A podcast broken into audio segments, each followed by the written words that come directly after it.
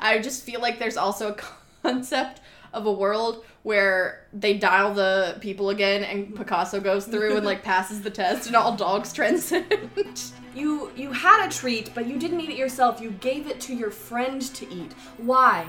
Picasso's like, wolf bark! Hello and welcome to Our the Hundred podcast brought to you by the Afictionados Podcast Network.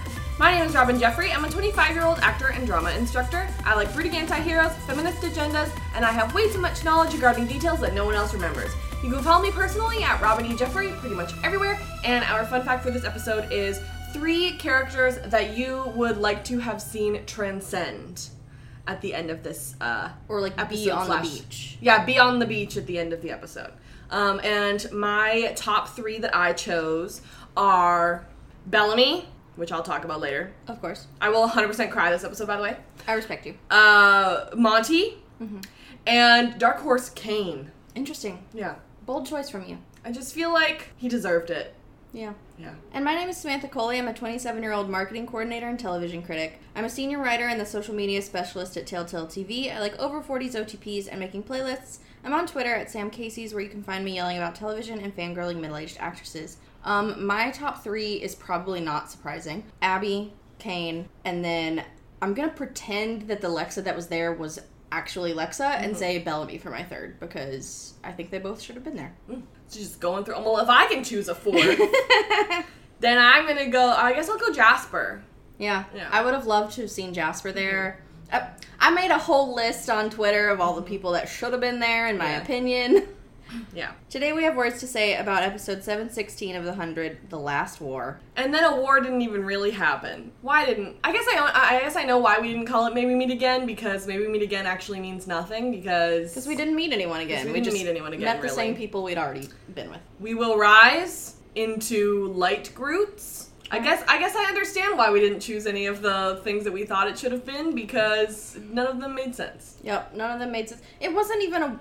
It wasn't even a war. If we, really could have called it Your Fight Is Over though. I gotta say. yeah, we could have. Yeah, but we called it the Last War instead, uh, and it's it was the series finale. It's Man, that's it. That's another thing I'm now upset about because your fight is over would have been way better. Yeah. Going into um, thoughts from listeners, we have just a couple about this, the past episode that we um, talked about. Um, we got a really good comment on SoundCloud from my mom that I really want to point out. She said that Sheidheda looked really comfortable using the gun, which Grounders weren't until they were in Wonkru, which he was not.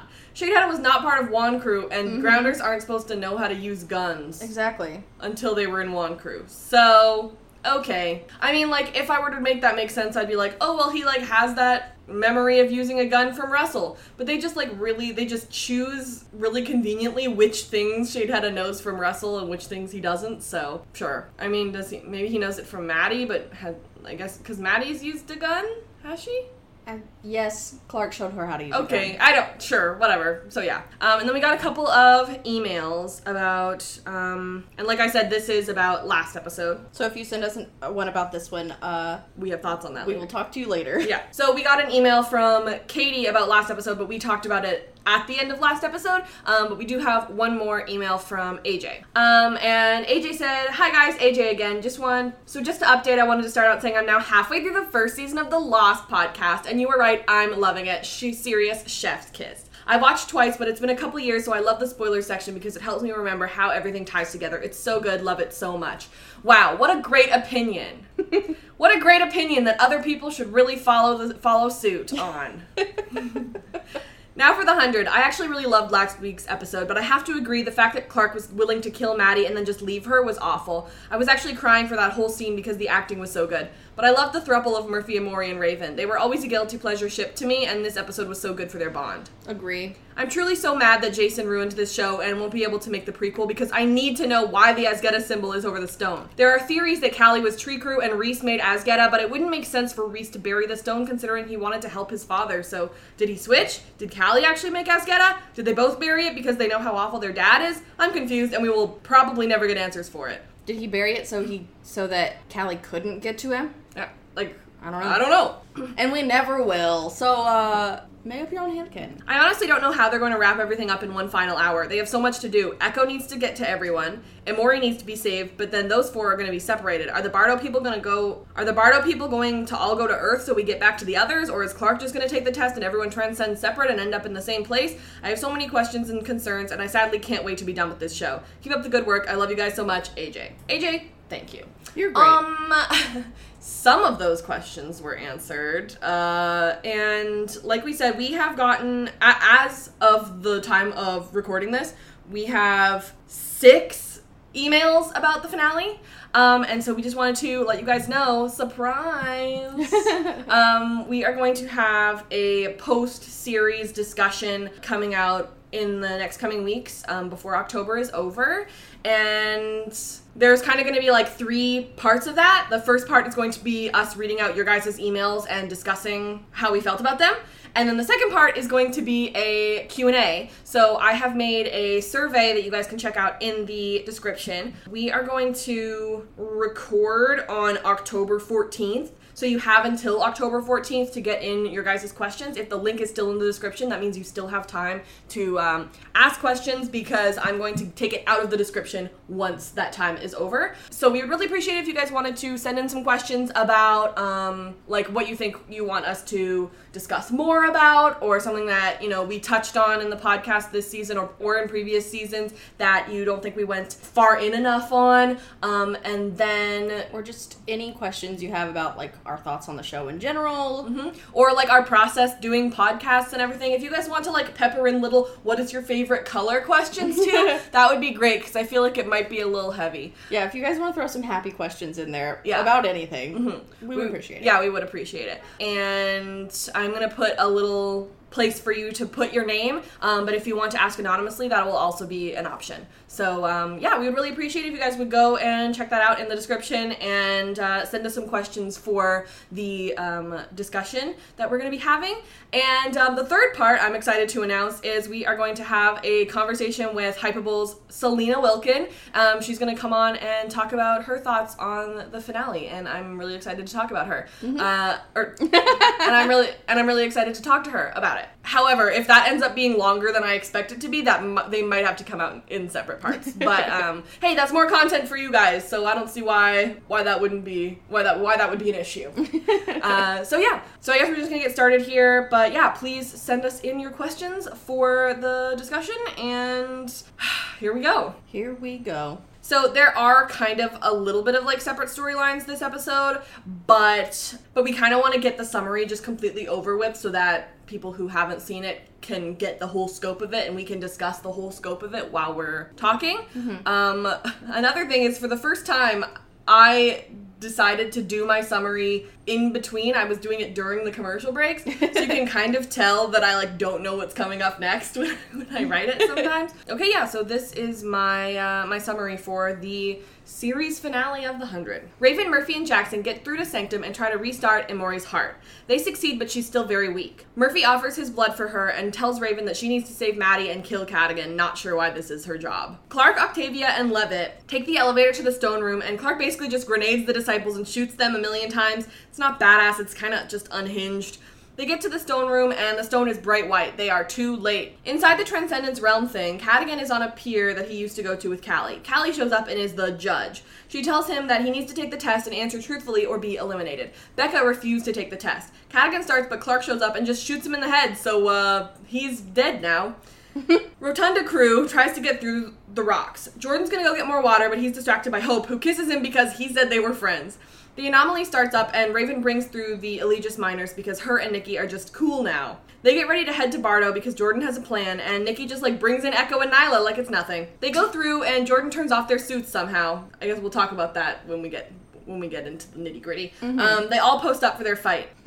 or lack thereof. Back on Sanctum, Miller shows up and reunites with Jackson. Murphy demands they get back to Emori. They try to take out the rebar and save her, but Emori doesn't make it. Murphy asks Jackson to take the chip out of Emori's head. Jackson won't do it because he thinks that Murphy wants to put it inside Murphy's head. Murphy says he'll do it himself, but can't bring himself to do it. Jackson offers to do it. Levitt and Octavia are just hanging out, and Levitt reveals that you have to be alive to transcend, so everyone who's dead is just out of luck. Echo and Raven show up and ask for their help. Echo apologizes for torturing Levitt. They need to stop everyone from fighting. Inside the realm thing, Clarke sees Lexa and she basically just says she's in pain and says she killed people and did it for love, so is not sorry.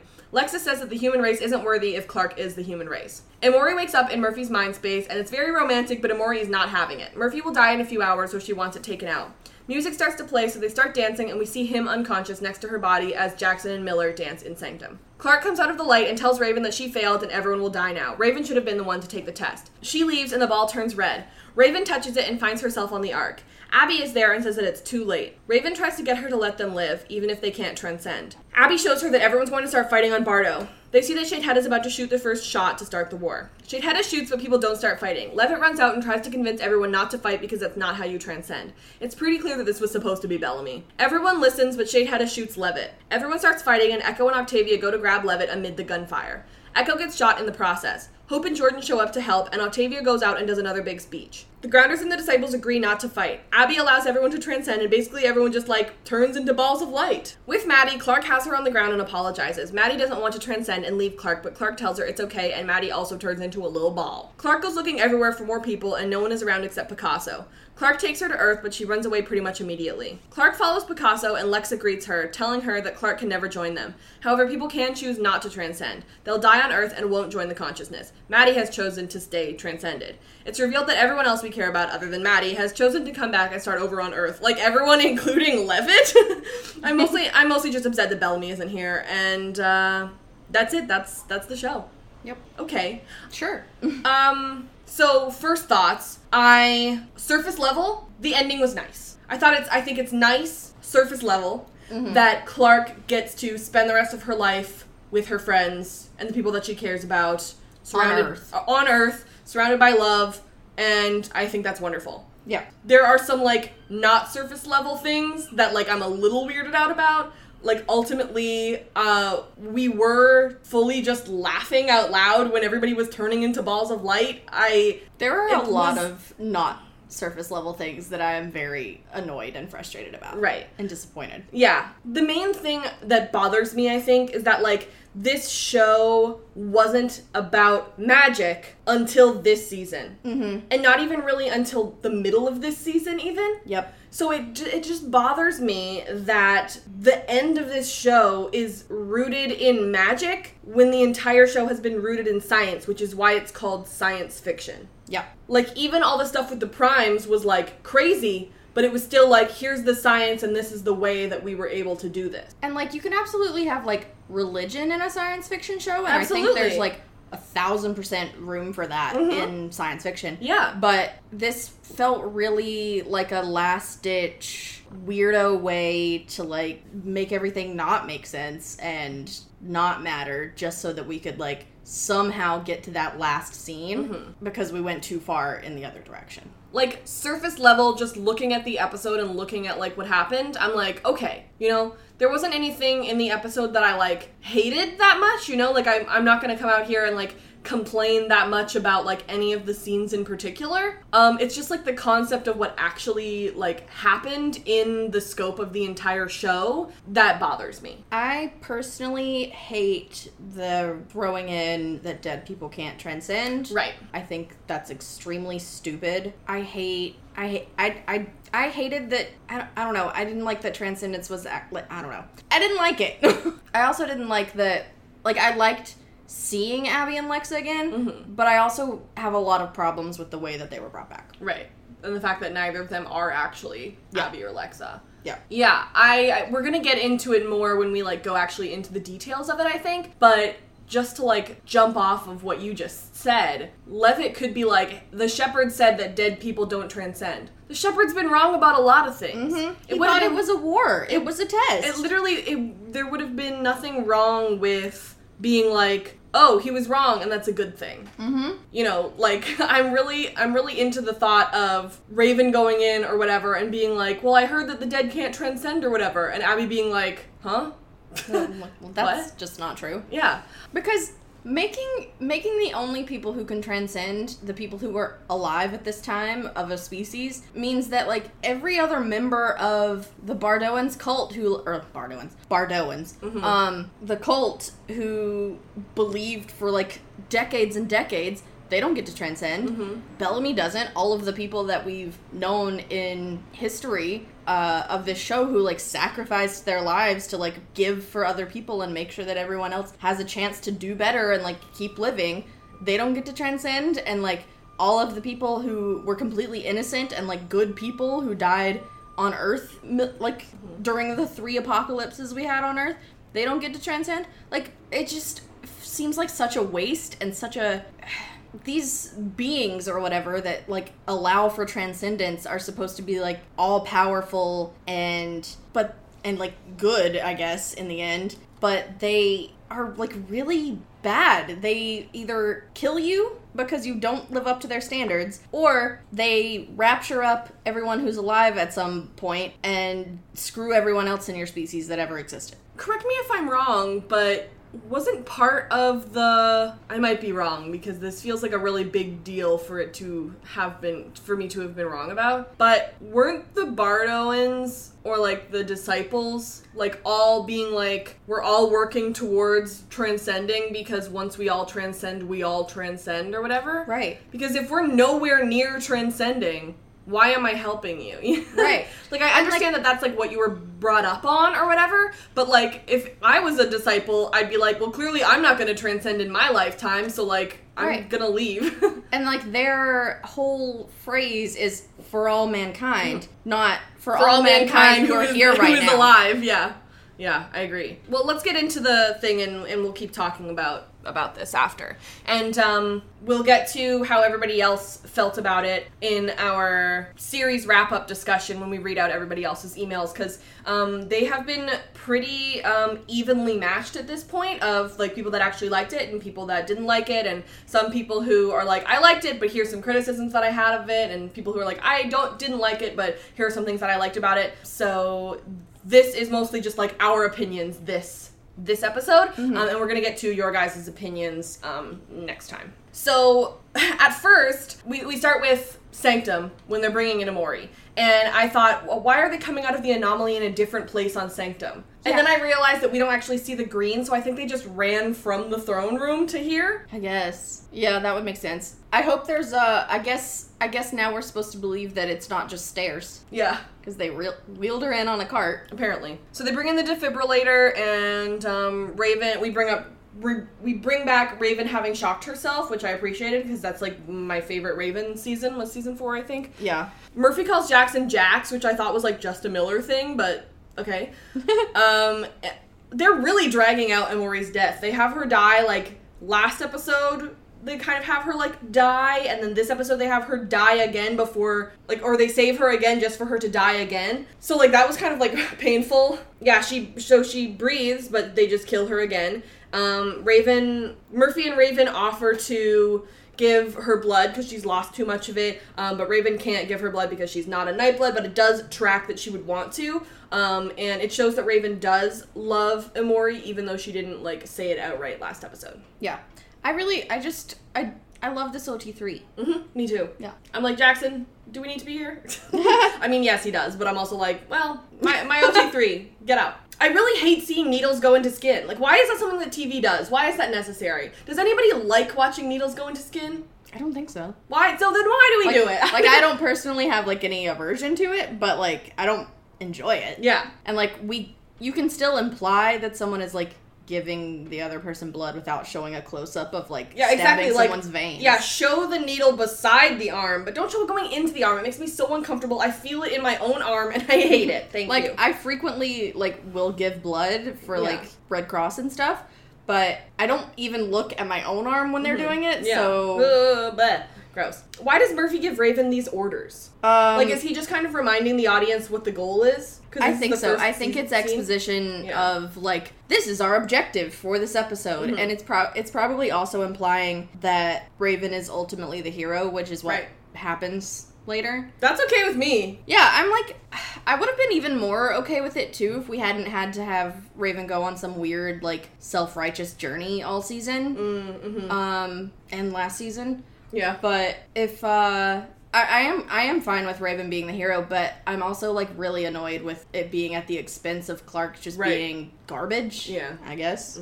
So yeah, Cadogan, they're like Cadogan's probably already at the stone, which I brought up last episode, and Levitt helps them get to the like through the elevator with the eye scanner thing. Um, Clarke just like has grenades. I, I'm not really sure where she Where got did these, she get them? but her jacket is great. So if Her this is just is if this is just a moment to showcase Clarke's jacket, I'm okay with it. Yeah. And Levitt says maybe we don't deserve to transcend, which reminds me of maybe there are no good guys and Mm-hmm. other things that have been said throughout the series. Maybe you don't deserve to transcend. Honestly. I don't know. And also like what is the point of transcending? I still yeah, don't know. I that's that's another thing that like and I think we talked about this last episode, so we don't have to go too far into it, but like what makes transcendence better or worse than the city of light? Like I- there's no difference really, right? I yeah, don't there's still like there's I guess the fact that it's a choice, but other than that, no. And and I guess I don't know because the City of Light is like collecting people, and these people are like a, a club, like an exclusive club, or I mean, they they seemed to collect people as well. Yeah. Like that's what they did, and like at the end, God Lexa or whatever is like, you've already added so much to our our species, and I'm Mhm. like, what? yeah. Well, why didn't you want us then? Right? Like, why didn't this is if you're supposed to be like omniscient and all powerful, Mm-hmm. then you would have known that already and just yoinked them up earlier. And like, what did we add specifically? I'm I'm I'm trying to figure out more things about the other species that are with you. Are you telling me that you have like? And like, eh, sh- They're telling us that they have like aliens and stuff in there, right? Like, Right. is that what they're Oh, telling for us? sure, for sure. One of the things that bothers me the most is that like we don't get to even see what is what transcendence is like. Like they put Madi in there, and everybody else comes back, and so we just hang out with everybody else. We don't ever see Madi again, so we don't even know really what transcendence is and like what even happens in there or what it's like like you know like what was nice about the city of light is that we got to go in there and we got to see it Mm-hmm. and see everything that was happening in there um but with transcendence i'm just like but what And like we, yeah, exactly. And we just they say that they've already like learned so much from their species or Yeah. whatever, but they clearly haven't taught them anything about love yet, Mhm. which is like supposedly like the driving force of humans, like in my mind, and I thought in the show's mind at one point. But they the the species clearly still doesn't understand love because the like being with Clarke when she like reveals that her friends are there thinks it's so weird that they chose to come back like she Yeah. still doesn't understand no one's ever done it why they chose to come back and it's like because they love her like yeah i don't yeah right right right also they did a bad job of showing that they loved her up until this point but that's Mhm. that's a conversation for later And yeah, another thing is it's like, is it because they loved Clarke or is it because they love each other and want to like hang out together? You know what I mean? Like, or because transcendence is like not all that great and they Yeah. don't want to be there right.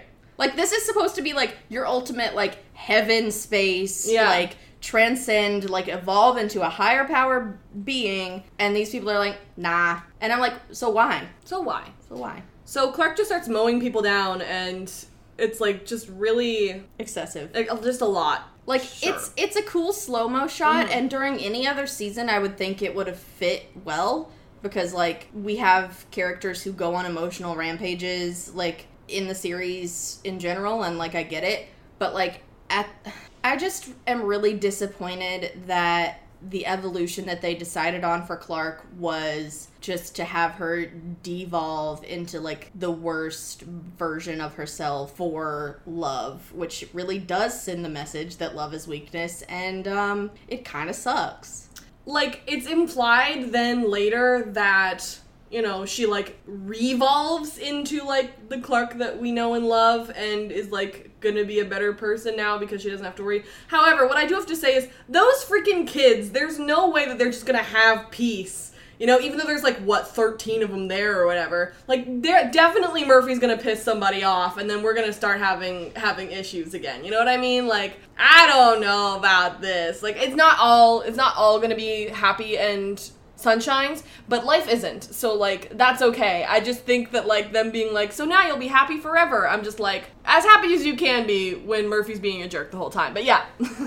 Like I, I don't even feel like it, they they claim that Clarke like re evolves into like the person that she was at her peak Mm. because I feel like they're just like well we're giving you your friends because they don't want to be here Yeah. and I'm just like why did we have to bring everyone down? Mhm. Or at least at least bring Clarke all the way down and then just be like, well, here you go. Mhm. Here's your reward for um, not being the worst person, but you have to stay here and it's also a punishment because you were the worst person. Right. Really quickly, if I could, I had a couple of notes from uh, listening to the last episode, and um, one of my things was that I truly believed that Richard would have chosen for Murphy to die at the end, and I think that he did because Murphy would have died. So I like that. Even though then Jason was like, okay, well, you can die, but you have to come back. Like, you can almost die, Right. or whatever. Because if you die, you definitely can't come back. The bomb? Yeah, we're just not gonna explain that. Uh, Raven says that it's her thing to save everyone, and then she does. Good for her. I love that. Um, Indra chooses to have faith several times this episode, which I really liked also. Yeah. Um, and then I went in on the questions that I had throughout the season, um, like the, the list of questions. What Mhm. happened to Colin? No, nothing. Don't know. What law did Dev break? Don't know. What's the difference between the master and the shepherd? The master meant freaking nothing. Um, there were 13 symbols on Hope's face? No idea. And the one time when they tested Octavia and said she's clean, got nothing. What Got nothing. what did it mean? What was the reason? Me looking at everything for Yeah. the show. What was the reason? That's what sucks is that like ultimately they're just being like maybe meet again doesn't even mean anything because they're not gonna ever meet again because they're like it would have been so great. I don't even know like how there are so many different reasons why making it so that the dead also get to transcend is so much better. Yep. Because then maybe meet again actually means something and then you Mhm. actually meet them again at the end of the series. Like Like like if you're gonna rip off the ending of Lost, because we all know that's what happened here, at least do it well. they even have a golden retriever in the one of the last shots. Cause like the end of Lost is like they all have like passed away at the various points in their lives that they lived and at which point they passed away, and then they've all been waiting here together to like go on to the other side. Mm-hmm. And in this, they're like, yeah, everyone who's dead is just just dead. Like it they didn't get to go anywhere. They they don't even imply that the show has like an alternative afterlife to whatever this transcendence is. And they're like these five people or 13 people or whatever get to like come back to earth and then just die on earth and also disappear into the ether because they don't get to transcend after. Mm-hmm. And it's like it's so hollow and like meaningless. Mm-hmm. Like on the surface, it's, It's like, nice. oh, that looks nice. I felt a single drop of serotonin at seeing these people together on Earth and being happy. But if you look at it any longer than that, it's like, this is bad and I feel bad and I am sad. Yeah, like one of the things is that like obviously I follow Selina and I kept like seeing on her Twitter and she would just like do these like giant long tweets and I'd be like, oh, I have to remember all of this for the podcast because all of this is such good stuff or whatever. And I realized I was like, I should probably just ask Selina to come on and talk about it. Um, so that's what I did, uh, basically. But one of the people, Thank you, future Selina. yeah, thank you, future Selina. Um, but one of the things that I like picked out out of the um, our friend Alice, who is at Alice underscore V underscore Smith, added me in one of her thoughts and stuff, and she ended up writing us like a longer email about this. So we're obviously going to talk about that um, in the wrap up discussion. Um, but the small tweet that she sent me was, "This is maybe a personal thing." But I find the idea that the only happy ending for humanity is not to learn to care for each other and that the earth and the earth, but to literally be wiped out of this universe slash plane of existence altogether unimaginably depressing. It is. And another thing is somebody uh, replied to one of Selina's things um, at Taryn underscore librarian. Uh, I picked this out because it was like it just like shot me in the heart basically. They said there's some really scary stuff here if you look at it. Master race comes along and judges humanity by one individual. Standards aren't met, so genocide. Wait, never mind. Come be one with our way of life, and if you don't want that cool, we'll just sterilize you. Yep. Because one of the things that God, God Lexa says at the end is that there will be no offspring. Like, humanity ends with these people. Which is just such a weird thing to throw in. I, like, like I keep saying, on the surface, I'm just like, this is nice. But, like, when you really dig deep into it, I'm like, I'm deeply uncomfortable. the themes here are really strange. Anyway, we are very, They're- we're not very far into the episode yet. and keep having thoughts so and then sorry. they keep disappearing. No, it's it's my brain. I don't know what's wrong with it. Sterilizing people, the humanity ends with them. Master race, genocide, you know, buzzwords. I don't know, just like the whole thing just makes me uncomfortable in all of its like weird implications and like the the offspring thing is just like such a weird thing to throw in there and like just add one final jab of spite at people and You found it. yeah.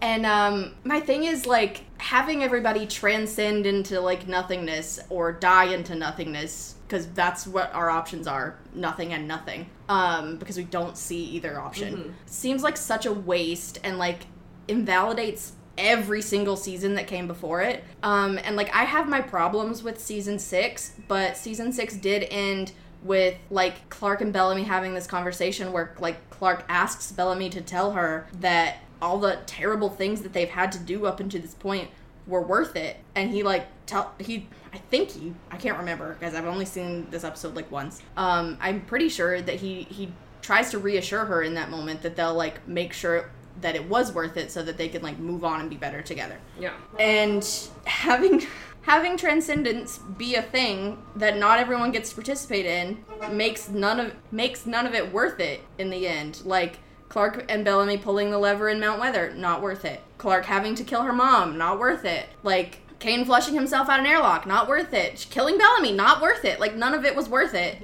because it's not whole. It's just half-assed nothing. Mm-hmm. And like, was Clarke killing Bellamy just to lose Madi? Just like un- literally just happened so that Clarke could name a couple more things that hurt her i- w- during the test? Because that's what it felt like. She named like two things, and then she was like, and also a bunch of things that just happened to me today. Right, like and we'll never know like what happened behind the scenes because it it's very clear that that, that something happened that affected the story. But we're all adults here and I think you should be smart enough to tell a story that doesn't suck this bad just because you're mad at somebody in real life. So anyway, there's a bright white light coming from the stone, and um, Cadogan is inside, and it's this like purple sparkle place.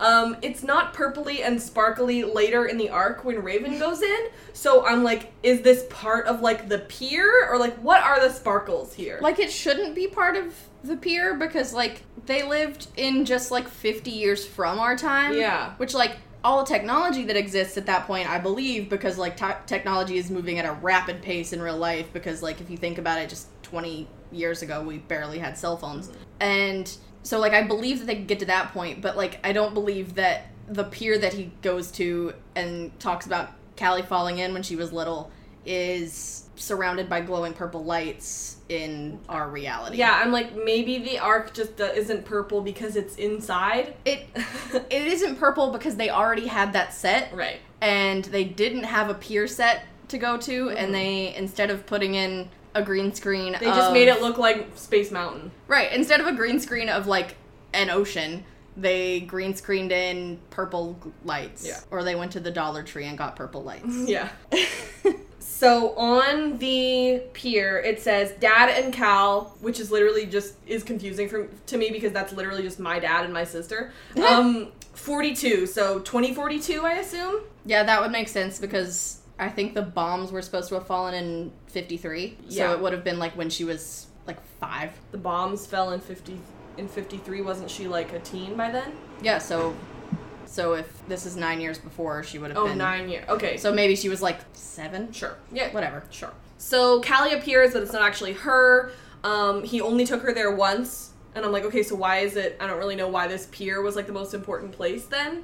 I because I feel like it's supposed to have been like some defining moment in his life when he Mhm. almost lost her, and then like he actually does lose her later. Right. But it's not like I don't care Mhm. at this point. You know. Right. Uh, he says that she jumped into the water, and I'm like, okay, I like your idea about it being like something in which like he almost lost her Mhm. or whatever. But the way he talks about it is like with such like genuine nostalgia that it like doesn't feel like it was something really scary to him. Like he's literally just like, you jumped in, classic you, didn't want you to do that again, you know. And then Or I maybe like- he's just he might just be a psycho. just, just yeah. Um, I do also like that she um talks about taking after her mother at that Yeah. point. Mhm. I am interested in Callie so much as a character and her mom. yeah. that I half want to watch the the a prequel series theoretically But I do not want to watch it if Jason is at the helm Mm-hmm. because I love myself. Yeah.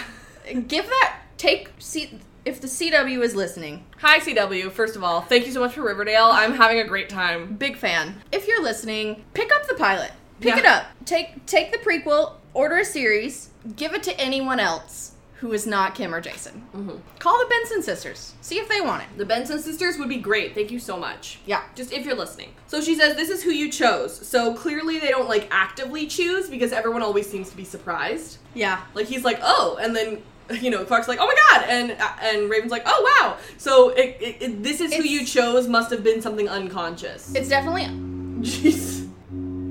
Okay. Did you guys know that we live um, on the beach? Like, did you know? if you hadn't heard, um, we live on the beach and Yeah. there are giant boats out in the Uh, in the bay. water every day. yeah. Anyway.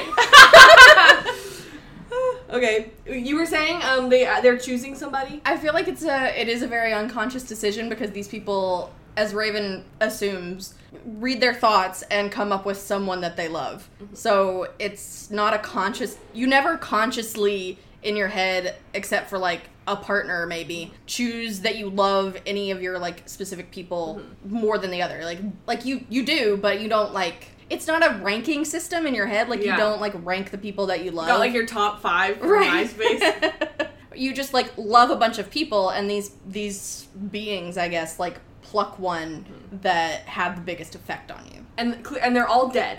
It all has to be They have to be who's dead.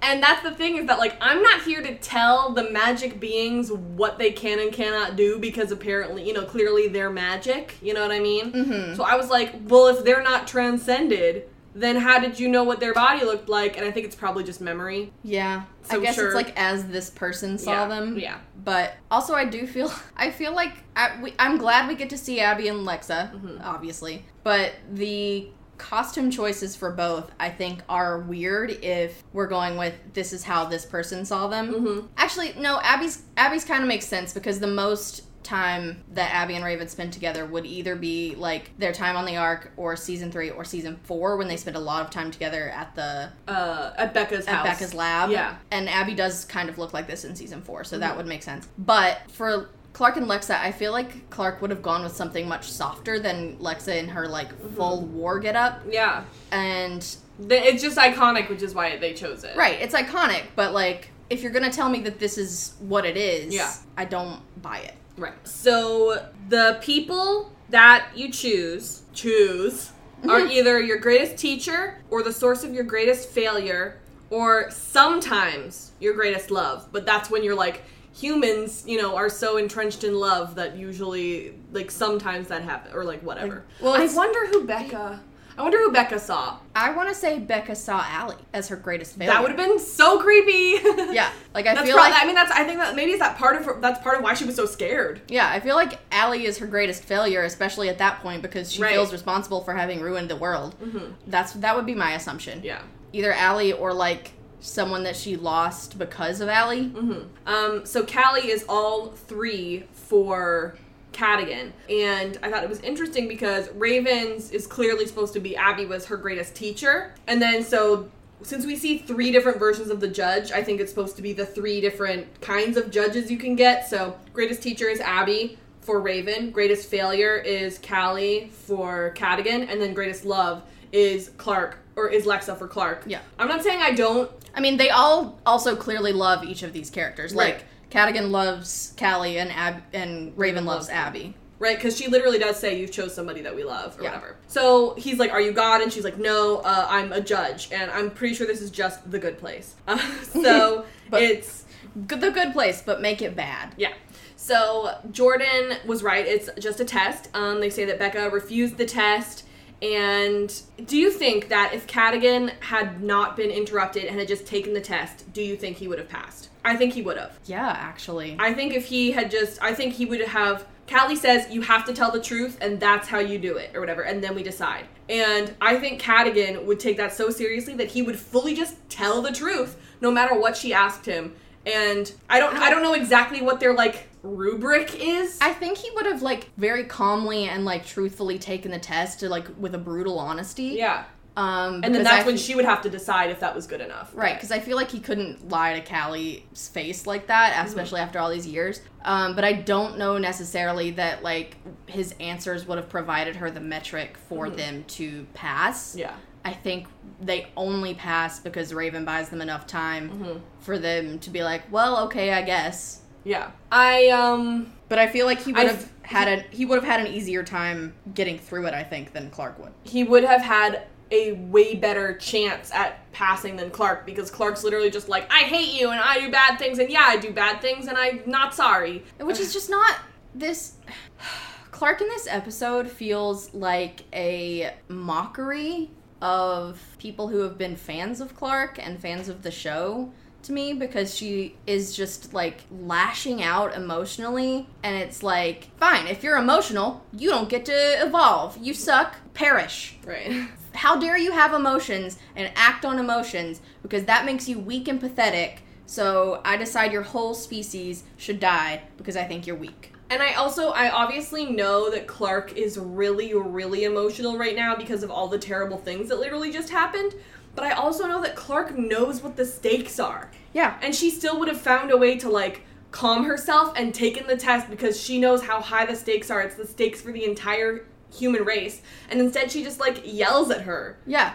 And Clarke is like really smart and like really good at like coming up with options that like serve other people even at her own expense because she cares about the human race. Mm-hmm. Like she's been fighting for the human race since she stepped on, foot on earth and like just to have her become this like irrational mess towards the end is just really insulting to Clarke as a character and us as fans, I think, because this isn't accurate mm-hmm. or appropriate or a good message. And like there are there have been interviews with Jason uh, afterwards explaining Yeah. why Clarke uh, does the way she do- does the things that she does in the finale. Uh, and he basically says that character development doesn't have to be good. And I, I guess you're right, buddy, because this is bad. It's just extremely bad, and it's not satisfying. Character development should be good, even if like people don't. You know what I mean? Yeah. Like if if I it doesn't have to be like morally good. Like you can become an anti-hero, which Clarke has been an anti-hero at multiple points in the series, but the ending it should at least make sense and like follow logic for this character. It's just like it's just like we took the final season and just tore down all of the heroes that we had to make them look bad and then sent Raven on some weird Raven and Octavia on like weird backward loophole journeys to make them heroes which like in my opinion they were heroes all along. Mm-hmm. But like the way we got here was super weird. And if you're like, oh, let's make character development worse, then like, why, ultimately, this whole season, why have you been building Murphy up to be a better person, a more selfless person towards everybody when I I have to say, like I think I said last episode, he was never broken. We didn't have Yeah. to fix him because he was a compelling character and a complex character when he was a piece of crap. Yep. I liked he was still my favorite character when he was like fully just betraying everybody. Mm-hmm. Like he was interesting in that way. And so all season we spent the entire time being like Murphy's better now. Murphy has like made a huge jump to like being a, a an actual hero rather than an anti-hero, which like you guys might know, my favorite characters are brooding anti-heroes and the fact that they're making Murphy a hero, I'm like that's not my guy. But why did we do that all season just to have him finally do something selfless? And you're like, okay, this is what they're building up to. But he's only doing it to be selfless for Emori, which is lovely, but that's something that he would have done in season four. Yeah. So why did we spend all season making him a selfless hero when he was ultimately going to sacrifice himself for Emori, which he would have done anyway? yeah So I'm not sure why we had to make this huge change for him when he was just going to do something that he would have done already without all of this change. And I think I think a huge part of the charm the 100 for the first several seasons especially was the fact that none of these people were perfect and like none of them were like all good at every point in the show beforehand like in the like in the good seasons these people were complicated and messy and they made bad decisions at certain points and like that was part of the point because they even when they make these bad decisions they keep fighting at the end of the um, at the end of the day to like be better and like that was the whole point of the show. And then the last season just undid it all and made it all meaningless. Mm-hmm. Do you think Becca would have passed if she would have taken it? Because either way, the three people who'd like take the test, technically, I guess Raven doesn't really take the test. She just like Buys helps time. or whatever. But the three people who actually take the test, well, Becca, ugh, sorry, Becca doesn't technically take the test, but she would have if she had wanted to. The three people who have the opportunity to take the test, Clarke, Cadogan, and Becca, all three of them have made terrible, terrible decisions and done terrible things. Right. So it's like, dude, did any of them deserve to like and then the person who ends up getting them there isn't even Raven, it's Octavia. Yeah, and like I I'm also wondering if what what metric the test is actually based on. Like is it based on you answering truthfully? Is it based on like humanity's actions as a whole? Is it based on like a random one-off speech in the middle of a battlefield that gets mm-hmm. people to stop fighting for 5 minutes? Because that's what it, it looks like. But that's not a I don't know, it's just not a good enough reason. I I really thought I'll I'll talk about this stuff when we get to the Raven thing, but I don't know because they didn't give us a clear metric for what is a pass and what's a fail. Right. So I feel like Clarke, Cadogan, and even uh, Clarke, Cadogan, and Becca all would have been able to pass if the metric is just being honest about why you do things and doing things for love, I guess. In my opinion, especially Becca and Clarke would have passed if the metric is the reason that you do things is because you want better for humanity because that is what they wanted and in Cadogan's mind that's also what he wanted so maybe maybe they all would have passed but I don't I don't have a clear metric for what's a pass and what's a fail so I I And- don't know And can you only take the test if you have an anomaly stone? So like it's just like the clearly the Ethereans did it, and then like we didn't see anybody.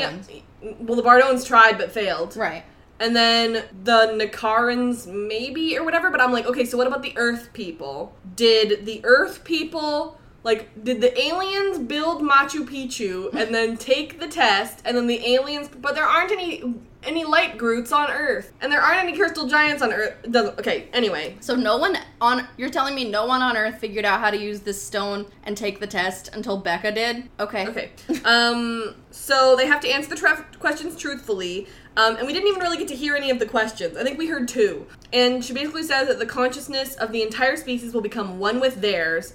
I wouldn't want this. I wouldn't want somebody to make the decision for me to become this. You know what I mean? Like, yeah like I wouldn't want to like turn into a light Groot right, right freaking now because someone else decided that I wanted to transcend. I guess it's like my choice to come back, but I also like don't want to come da- back down to an Earth in which I can't have any children and I am alone potentially because nobody else came down, and you know, so it's like why are like it feels like we're just whatever. what anyway, is- I wouldn't want this, yeah I don't want but but then again, I don't know what it's like. So like they didn't show us what transcendence was like, so maybe I do want it. I don't know. They didn't put any work into convincing me that transcendence is worth it at all. And they didn't put any work into making the other option worth it. Like they just they're like, here are your options. They're both okay. Mm-hmm. So if you fail, you get turned into crystals.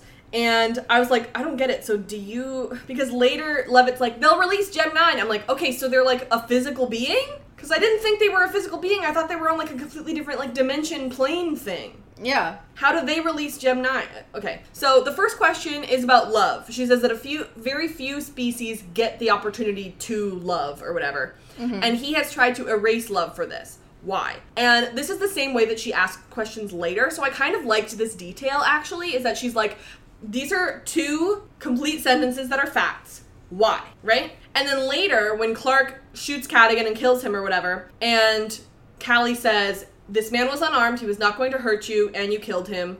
Why? And Clarke doesn't even know that she's starting the test, Yeah. right? But you can tell based on how she asks the questions that she's starting the test over with Clarke. And Clarke but Clarke doesn't even know that she's test being tested at this point. Yep. So yeah, he gets shot in the head. I, I don't know how neither of them noticed her come up, or maybe Callie did and she was just like, meh.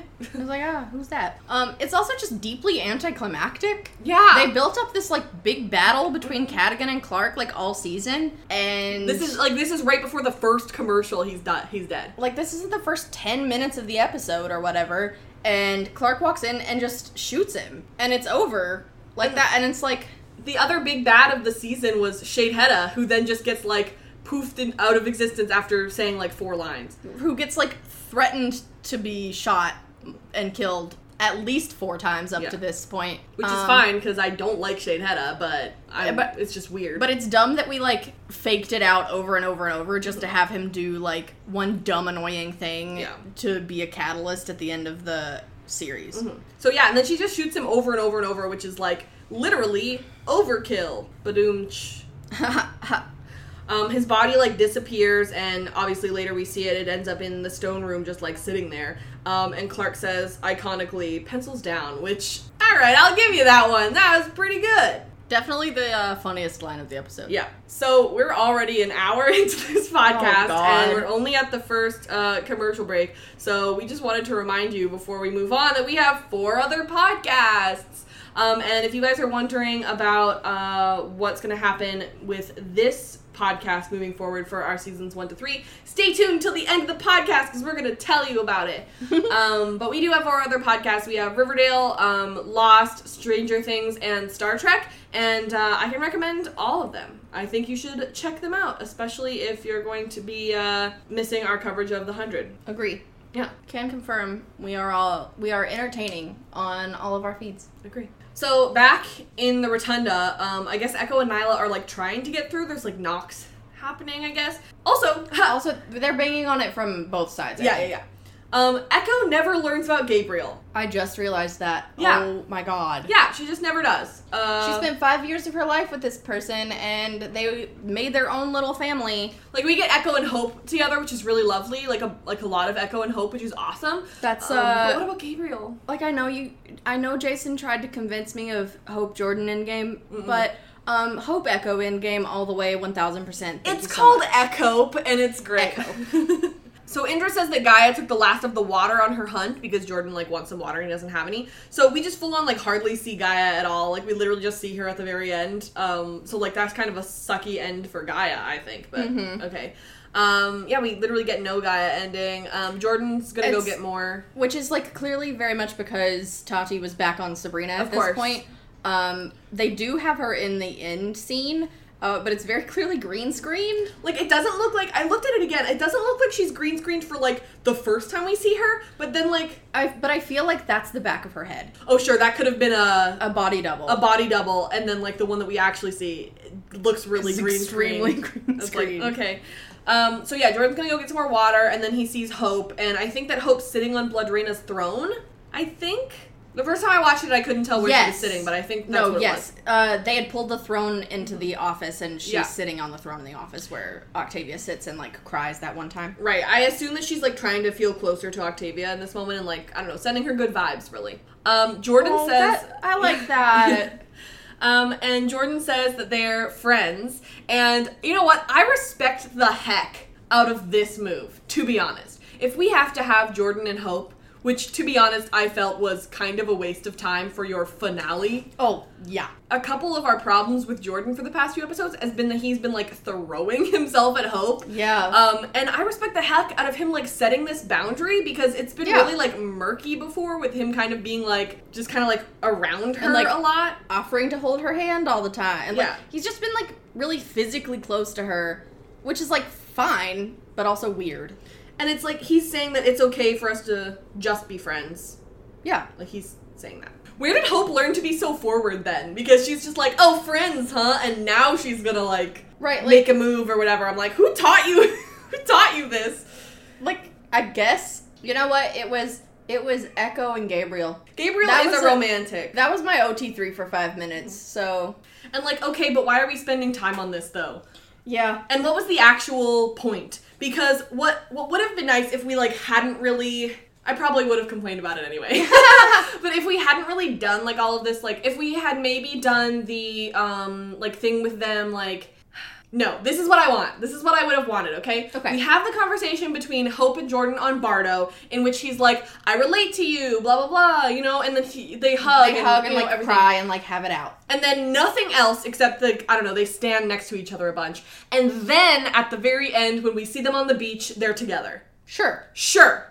And I would still have complained about like- it because then I would have been like, it should be Echo, but still. Right. Because then it's at that point it's like subtle and like woven through, Yeah. and it's like a hint of like these people can find love even after they've decided to just die here on Earth. And it's almost like an Easter egg because then the audience would be like, "Oh my god, look!" Like something that Joanna had tweeted. She was like, um, "You do something at the very, very end to like give people the potential, and then you let everybody else run with it." Yeah, It felt like we spent a lot of time on this. That's all. it, it was a lot of time. Yeah. And uh, I don't think that it was well spent.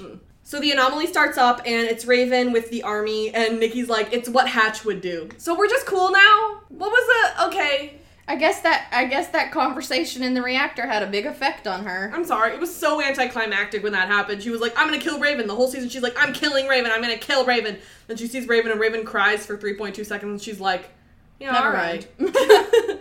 um, so they are all minors, so they can help get Echo and Niylah out.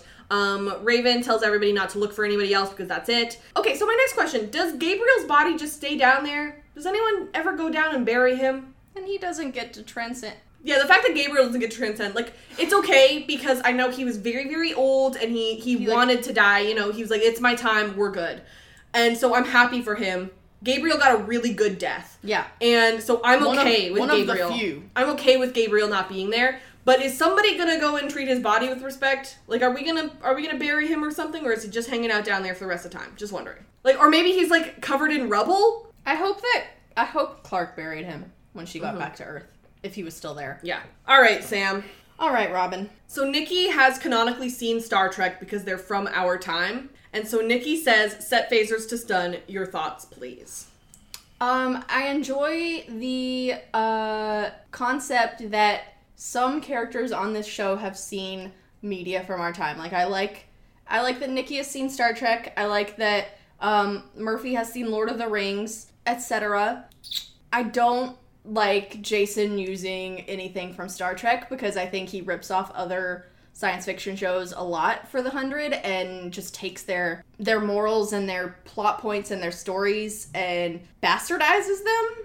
So I got really angry when Nikki said that in the episode because um, keep Star Trek out your mouth. You didn't do it right. it's like earlier this season. I can't remember exactly what he said, but they had Sheidheda say something like live together, die alone. And I was like, get Yeah. out of here. Stop it. So Indra and Raven talk about how they just need Niylah and Echo, and that's it. And everywhere else, everyone else is somewhere else. They're like, okay, let's go like fight everybody. And Miller doesn't believe in Wonkru's abilities, so what they need actually instead of a fight is a distraction. Um, so Jordan wants to disable their energy weapons because I think when you disable the cer- the suits, then also the weapons get disabled, and we learned that last episode, I think. Right. So Nikki finds Echo and Niylah and just like brings them in. Uh, sure. Um, they both wear Azgeda makeup later, and Octavia gets her makeup put on later, but I don't have any idea where they got it from. It kind of looks like Levitt could have put Octavia's on for her, Aw. like in that in the scene where like he they're just like, they're like sitting hiding behind that table. yeah. When I when I tell is that a table? Because when I tell you, I thought it was a bathtub because it's like stark white and they're like sitting in it basically, and I was Yeah. like, is this a bath? Where did this bathtub come from? when we from? come into that scene, it's all close ups, and I'm Mhm. like, if they're in bed, I swear to God. I was like, now is not the time. Okay, so I was like, okay, maybe we could have an end game between Niylah and Echo, and I was like, what is that ship name? Um, unfortunately, it's already a character from this show because it's just Nico. Rip Nico. So they're all gonna go through, and Indra's like, "What about Gaia?" And they're like, "We can't wait for her. We have to come back for her." And I'm like, "Yeah, okay, Sure. sure." Um, It's like these are just excuses. Gaia's literally spent the entire season on Earth anyway. She's literally only been to Earth or Sanctum. What's one more hour? And you know? that's it. Jordan's like, here's my plan, and this plan would make Monty proud. Can Jordan do anything without bringing up Monty? It's important to bring up Monty, but he does it every single scene he's in, like every episode. Here's my thing Jordan liked Delilah because she didn't see him as Monty's son. She's the first person who saw him as his own person, and that's the reason why he likes Hope too. Mm-hmm. And yet, all he does is bring up Monty. Do you want to be your own person or do you want to be Monty's son? Like, it's. And I understand why he would want to be both, but he brings up Monty so much. And at this point, he's not even trying to, like, manipulate people into, like, doing stuff because he's Monty's son, which I thought he was earlier this season. It's not a Jordan problem, it's a writing problem because Yeah, of they course. don't spend any time turning Jordan into his own character. They spend all of the time using Jordan just to remind us of Monty. Yeah. And so it does a disservice to Jordan and Monty's memory to just like have Jordan not be a person. And Harper's memory. We always forget Harper. Yeah. We never bring up Harper. Like at this point it has it's pointed at this point, you know what I mean? So Jordan goes through and he sets off like a pulse of some kind. I think this is like the miners stuff. I think we I, I think we've seen this Oh, he comes through it, it's it's very much it's very clearly an EMP. Yeah. Um, and it's something that we can assume that Monty had taught him because Monty basically uses an EMP um, and builds one with, well, I don't know if it's Monty that builds one, but it's I thought the reason why Monty built- would be proud is because they're not fighting. because they build an EMP together to get the chip out of Raven and Abby. Yeah. So we've used EMPs on the show before. For some reason I thought this was a weapon of the mine of Allegius, of the miners I or something. to me to me it was he built an EMP to be like his dad because that's also what he does when he's trying to like short the bracelets to get them to talk to the Ark in season Right. one. So there are multiple reasons why Monty would be proud of this plan. So now we can see the army and their weapons and suits are down, but then they use their weapons later. So I'm not really sure what happened there. Um, so they all go hide in the trees because a lot of them are Trikru. So then Indra says, "We all die. When is out of our control. This is a good how." And I remember seeing it when we watched it. We were like, "Yay! Indra got a really good line. That's great. This is a good how." Like how we die. Oh, how we die. Okay, yeah. Yeah. I was like, Like- I, remember, I was like, we watched it, and I was like, this is good, and then I rewatched it, and I was like, what does that even mean? Like you don't get to choose when you die, you, but you get to choose how you die, How you and die. this is a good choice. okay, great. Um, Which, yeah, I still stand by that being a good line. yeah, I agree. And like I probably the only character I can say this about for the whole season it, uh, that I loved their arc uh, is Indra. Yeah, yeah, I, I loved I loved Indra's arc this season, and I'm glad that Adina finally got to like have a, a heavier role in the Mm-hmm. in the show, even if it came at the end of the season or series. yeah, yeah, Yeah. We go back to Sanctum, and Emori is mostly stable, so they need to do the extraction now. Um, Miller came to Jackson, which is really nice, but I feel he probably would have been really helpful on Bardo. Probably, but also he was kind of redundant Yeah, because eh, like they already had people there. Octavia and Indra and Echo and Hope and all Right. of them. So like it it does make sense to me that he went to Jackson because that's the emotional choice.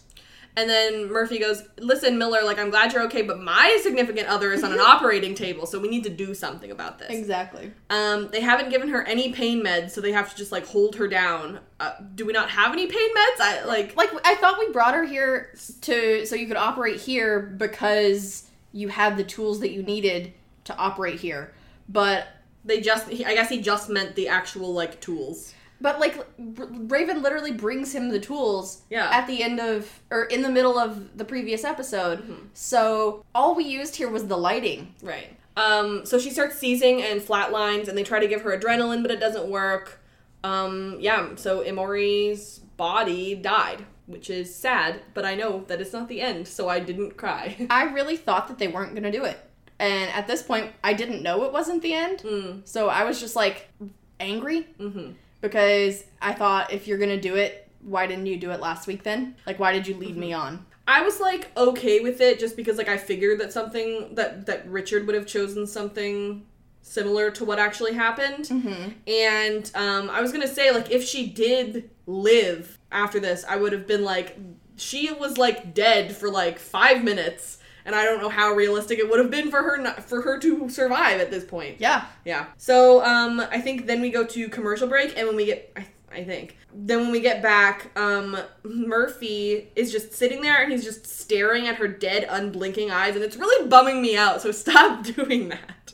Yeah. So, okay, so my question is did he take out his own mind drive to put in hers, or does he have two mind drives in his neck? It's not clear. I think with I think he has to have had them both in his head Mhm. because the reason that Clarke was able to stay alive and like battle against um Josephine, well, I don't know. I guess it doesn't matter because the reason that she was able to do that was at one point her consciousness was in the flame Yeah, and it's no longer in her head at that point.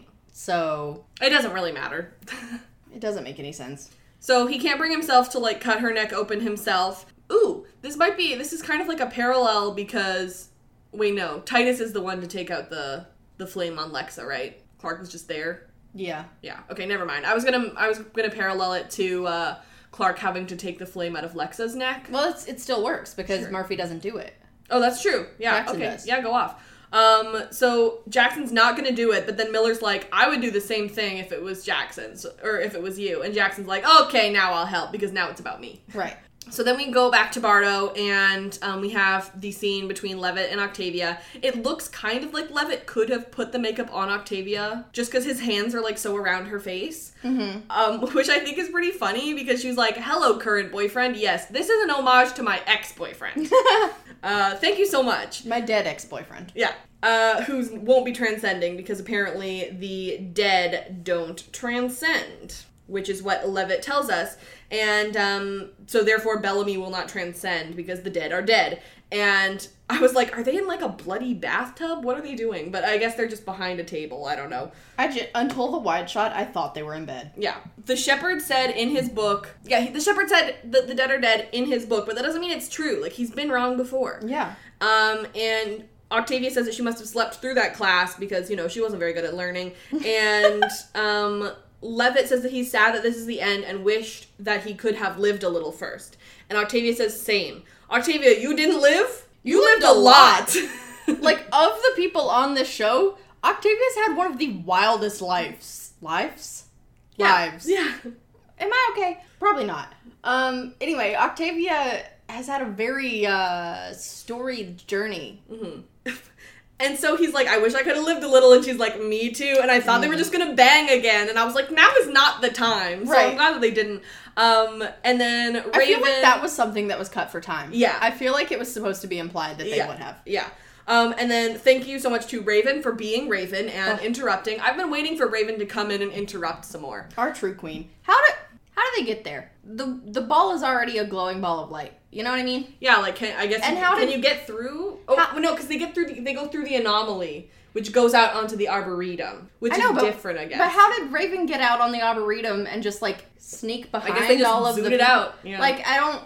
Okay. Sure. Um, so they're like, oh my god, did Cadogan kill Madi? And Octavia says that Cadogan worse than killed Madi.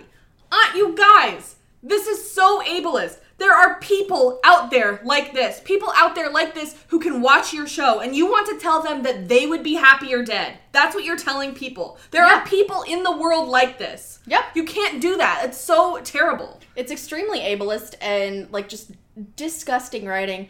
And uh, since our previous podcast, we've since learned that Jason also wrote the scene where this happens to Madi in the previous episode. So it uh, it does track that this is something he would also write in his own episode because it was very pointed ableism in this episode and the previous one.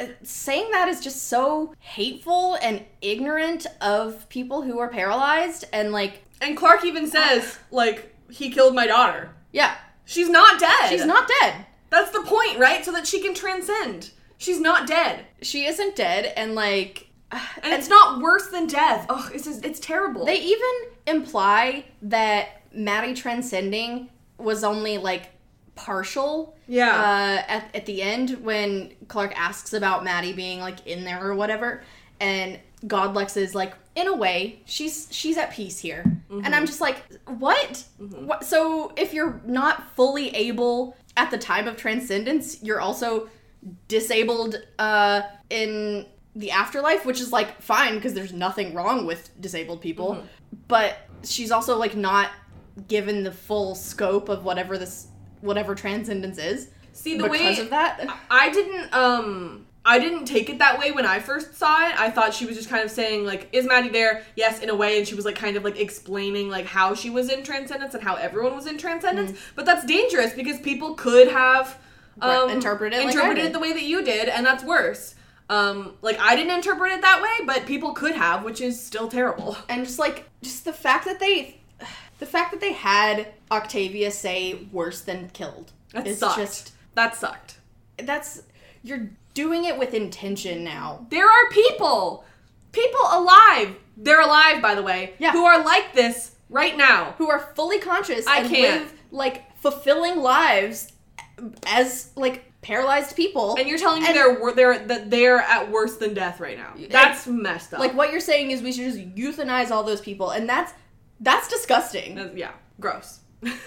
How is that allowed on TV? I don't know. Who who No, who the greenlit fact this? the fact that a whole writers room of people were just like, okay, like because you know because Jason's name is on the episode, but like television shows are written by a group of writers Yes. and like every piece has to be approved by multiple people. Yeah.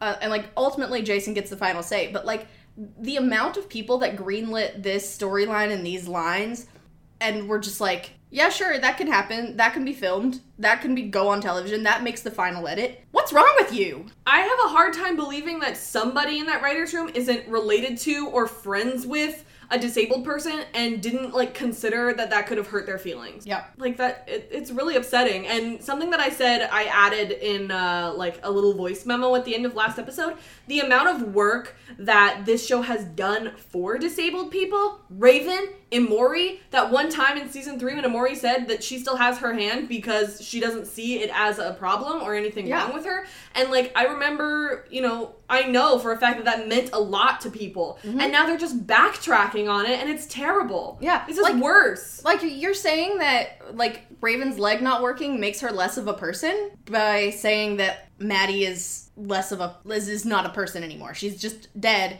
because her body is dead. So like that just undoes everything. You're right. Mm-hmm. Yeah. So everybody's like gonna fight, and Levitt's like, while the test is happening, I don't know how he knows this, but while the mm-hmm. test is happening, we shouldn't be fighting because I don't know, they can like see everything, which is true. I just don't know how he knows that. And he said that even though Wonkru isn't planning on fighting, the disciples don't know that Wonkru don't want to fight, so at any point, like, the fight could actually happen. And he says, and then the Transcendence will send Gem 9, and that's like another question. Uh, how? Like, it doesn't really feel like they're in this plane of existence, so I don't know what where they keep it or anything. I don't know, but I think it's really weird that, and I think it's, I think it negates its own itself in the story. I don't think that Gem Nine is like a thing to the people who have transcended. I think it's just like you, e- they either like flip a switch for transcend or perish, mm-hmm. and Gem Nine or like the result of Gem Nine, like the crystallized giants thing, just happens. It does. It's not a physical thing that gets released. I think that the disciples and Cadogan created Gem 9 as a bioweapon just in case they needed it in the final war because they thought it was going to be a war. And then it was used as a plot device to kill Diyoza and nothing more than that. Mm-hmm. Because a lot of this show especially over the last two seasons, like towards the end, is stuff that seems made up to fit one particular piece of the story and then ends up being like negated by the story itself later in the episode in the se- season um which sucks Yeah. and is bad writing So Echo apologizes for torturing Levitt. Um, that's that end of that scene. Uh, and then we go back into the uh, realm or whatever. And Callie, I guess, just like left, and now Clarke is just hanging out alone. I don't know how she was long there, how, like how long she was there. She's still on Cadogan's bridge, but she's like, I'm bored. She's like, can I go or like Can- whatever. i'd like to leave at this point. point and i'm like why doesn't she walk to the back where she came in at like you're at the end of the pier go to the other end And um, so there's just like this hole in the ground, like a hole in the pier, which I think is pretty funny. And Lexa shows up because she's Clarke's greatest love. And Clarke, even though she hugs her, knows that it's not her. It's just, you know, cathartic to have to hug her. And so she basically asks her the first question of the test, even though she doesn't know. He was unarmed, you killed him, why? So that's the exact same way of speaking, the exact same way of asking the question again. Um, and she just answers it terribly. her answer is horrible. Um, she says, he killed my daughter. She's not dead. She's not clear. Um, and she says, a rose by any other name is still blood must have blood, which I thought was kind of funny. yeah that was i thought that was good I was like, excuse me, hey, just wondering, transcendent judge person? If you don't have the human, like the human race inside of your thing, h- how, how do you know Shakespeare? well she read it from clarke's memory i guess Oh, how does Clarke know Shakespeare? Who was the last person to do Shakespeare? Murphy? Yeah, Probably. Murphy. Murphy made a Shakespeare reference at some point. I just okay. So she says that she knows all of her pain and she makes other people suffer because of her suffering. And Clarke brings up like consider that maybe you're the problem. She says that she's committed genocide, which is basically, to be honest, what these things are doing. what these also. people do all the time They literally did that to the original Bardoans. Um, she says, You are no better than me. Mostly, I mean, this is just what's happening. My next question Is this judge the first one to have transcended? Have they been the one to judge every species since? Like, what is their story? Not that it matters because we're never going to get any answer for it. I'm just wondering, like, are they like the first thing that ever transcended, or like, like did they just like Have they blip into, always like, existed this way? I don't know. Are they a different species than every other species that they've done, or like I don't know. That's that's the thing about making your like god stand-in thing a creature Mm-hmm. because then it's just like so how did they get there? Yeah. And it doesn't Okay, sure. So she says that humanity is not worthy because Clarke is not worthy and that she failed the test. And I know that's a very long scene with that's like really important, but they're kind of just like saying facts. so there's not really a whole lot of like um I guess we can't even theorize at this point because there's nothing left. yeah. But yeah. So going back to Sanctum, um, Emori finds herself in Murphy's mind space, um, which it seems like he like curated for her, but then later he says that he didn't choose it. He says that he wanted to choose like their cave or whatever, and I'm like, in what world would you rather live in a cave than this room? But okay. Uh, This is the same guy who got to Earth and figured out there wasn't running water and wanted to leave. Yeah, exactly. So So okay. so did she is it implied that she created it then? No, I think it's it's created in like his mind because Clarke's ended up being was like the ark. Clarke's was like the ship, but like half of it was also Was Josephine's Josie's like diner. Yeah. So maybe it wasn't Maury because it's where she was happiest was in that room, in like Kaylee's room or whatever. But even then, I would have also put her on the Ark because even in the episode before, she's like the she was- happiest years of her life were Mhm. on the Ark. right. Um, but they're like, that can't be the same as Clarke's. so Emori still has her hand in the mind space. Um, and then Kaylee's bed where she was happy, the desert where they first met. Um, Murphy's body will die in a few hours when it gives out. Um, but he wouldn't be living without her. He would only be surviving. And I like this because surviving used to be enough for him. Yep. and now it isn't, which Yeah. is, which is nice. So how does Emori transcend when her body is dead? That's like the main thing that kind of like obviously I want Emori to have been there, like that's great. I'm just a little confused because if dead is dead, like is does Riker get to transcend because his I guess chip isn't messed up? I guess dead is only dead if you're conscious. Con conscious. Yeah. But Murphy is sleeping, is like unconscious. Like I, it, I, sure, whatever. It, like it doesn't matter. She does. It's, It's- just like a really kind of weird. It's very much a pick and choose situation Hmm. because like Emori gets a loophole, and anyone in the flame would have gotten a loophole if we didn't shoot it. Right. And Ew, also- Sheidheda is not allowed to transcend. Yeah, no- yeah, that's one of the ones I'm like, no, thank you. yeah. But then Becca would have transcended. Like, I think that because it's very clearly a half-assed metaphor for like going to heaven, Mm-hmm. and like concept of like dying as like a person who believes in heaven. You die and you're either welcomed into heaven or you go to hell. Uh huh.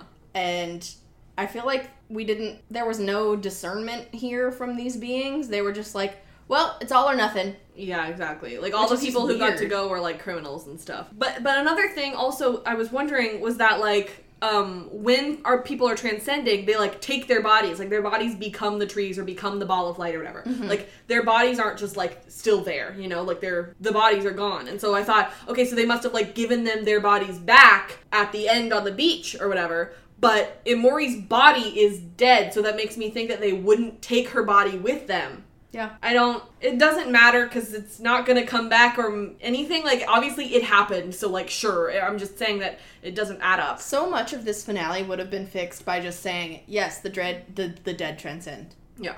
Like everyone of your species, alive or dead, transcends if you pass the test. Yeah. So basically, Emori says she doesn't want this for him, and Murphy's like, it's okay with me, and she's like, okay, it's not okay with me. And like, as lovely as it is that Murphy's like gonna allow this to happen or whatever, I'm still just like, it kind of leaves a bad taste in my mouth though, because she's like really like struggling against him or whatever, and Yeah. he just kind of like grabs onto her and like calms her down, is like, it's okay that I'm dying, and she's like, I don't want this. Last episode, she said to Raven, save everybody else. That is what I want as a like when I die. I want you to save everybody else. And so like as lovely as it is, like it kind of was like I don't know, just because because she doesn't want him to die. I yeah Robyn, don't you know that consent doesn't matter on the hundred? yeah. Because it doesn't, apparently. That's So- not an endorsement.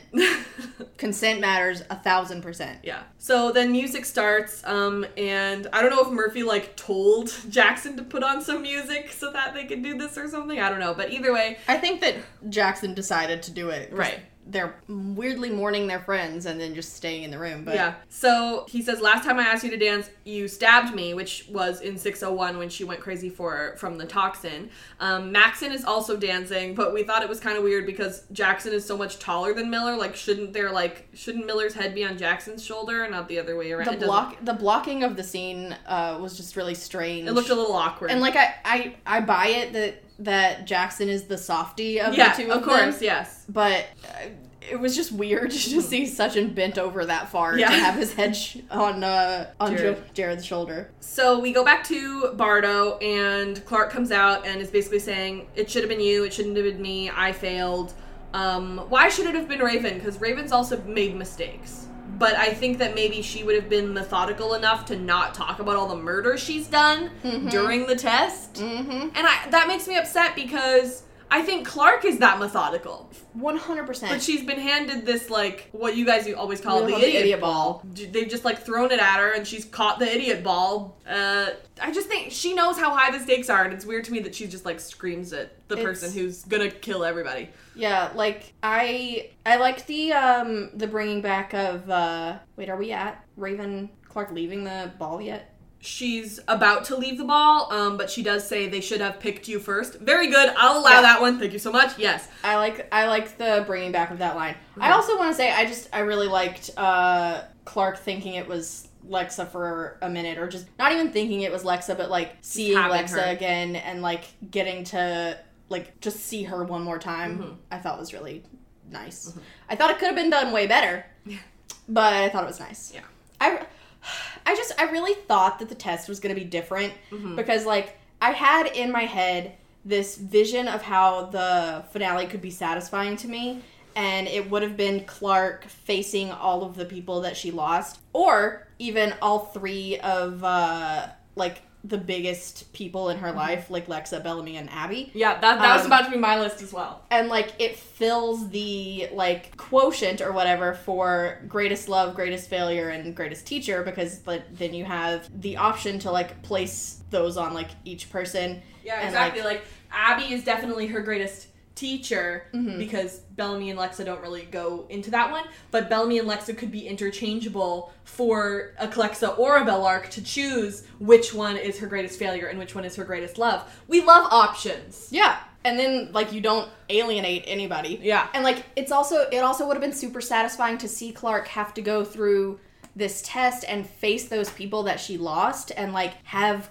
real closure with them and like see them again and like determine whether she would have done anything different like i think i don't remember if it's you or brittany Uh. who has been saying like they would have liked to have seen clarke um, go through all of her past decisions throughout the I series think Brittany said that. yeah. Uh, so Brittany's concept for the test was seeing Clarke go through all of the past decisions that she had to make that were like impossible decisions and seeing like different outcomes through the eyes of Lexa and Bellamy and Abby. Ooh. and in the end still ultimately deciding that she did what was right and like then getting to transcend or like live out her days on earth or or whatever. And um there were just several ways that that could have been done and like using those three pillars of her life to do the test would have been really satisfying to me.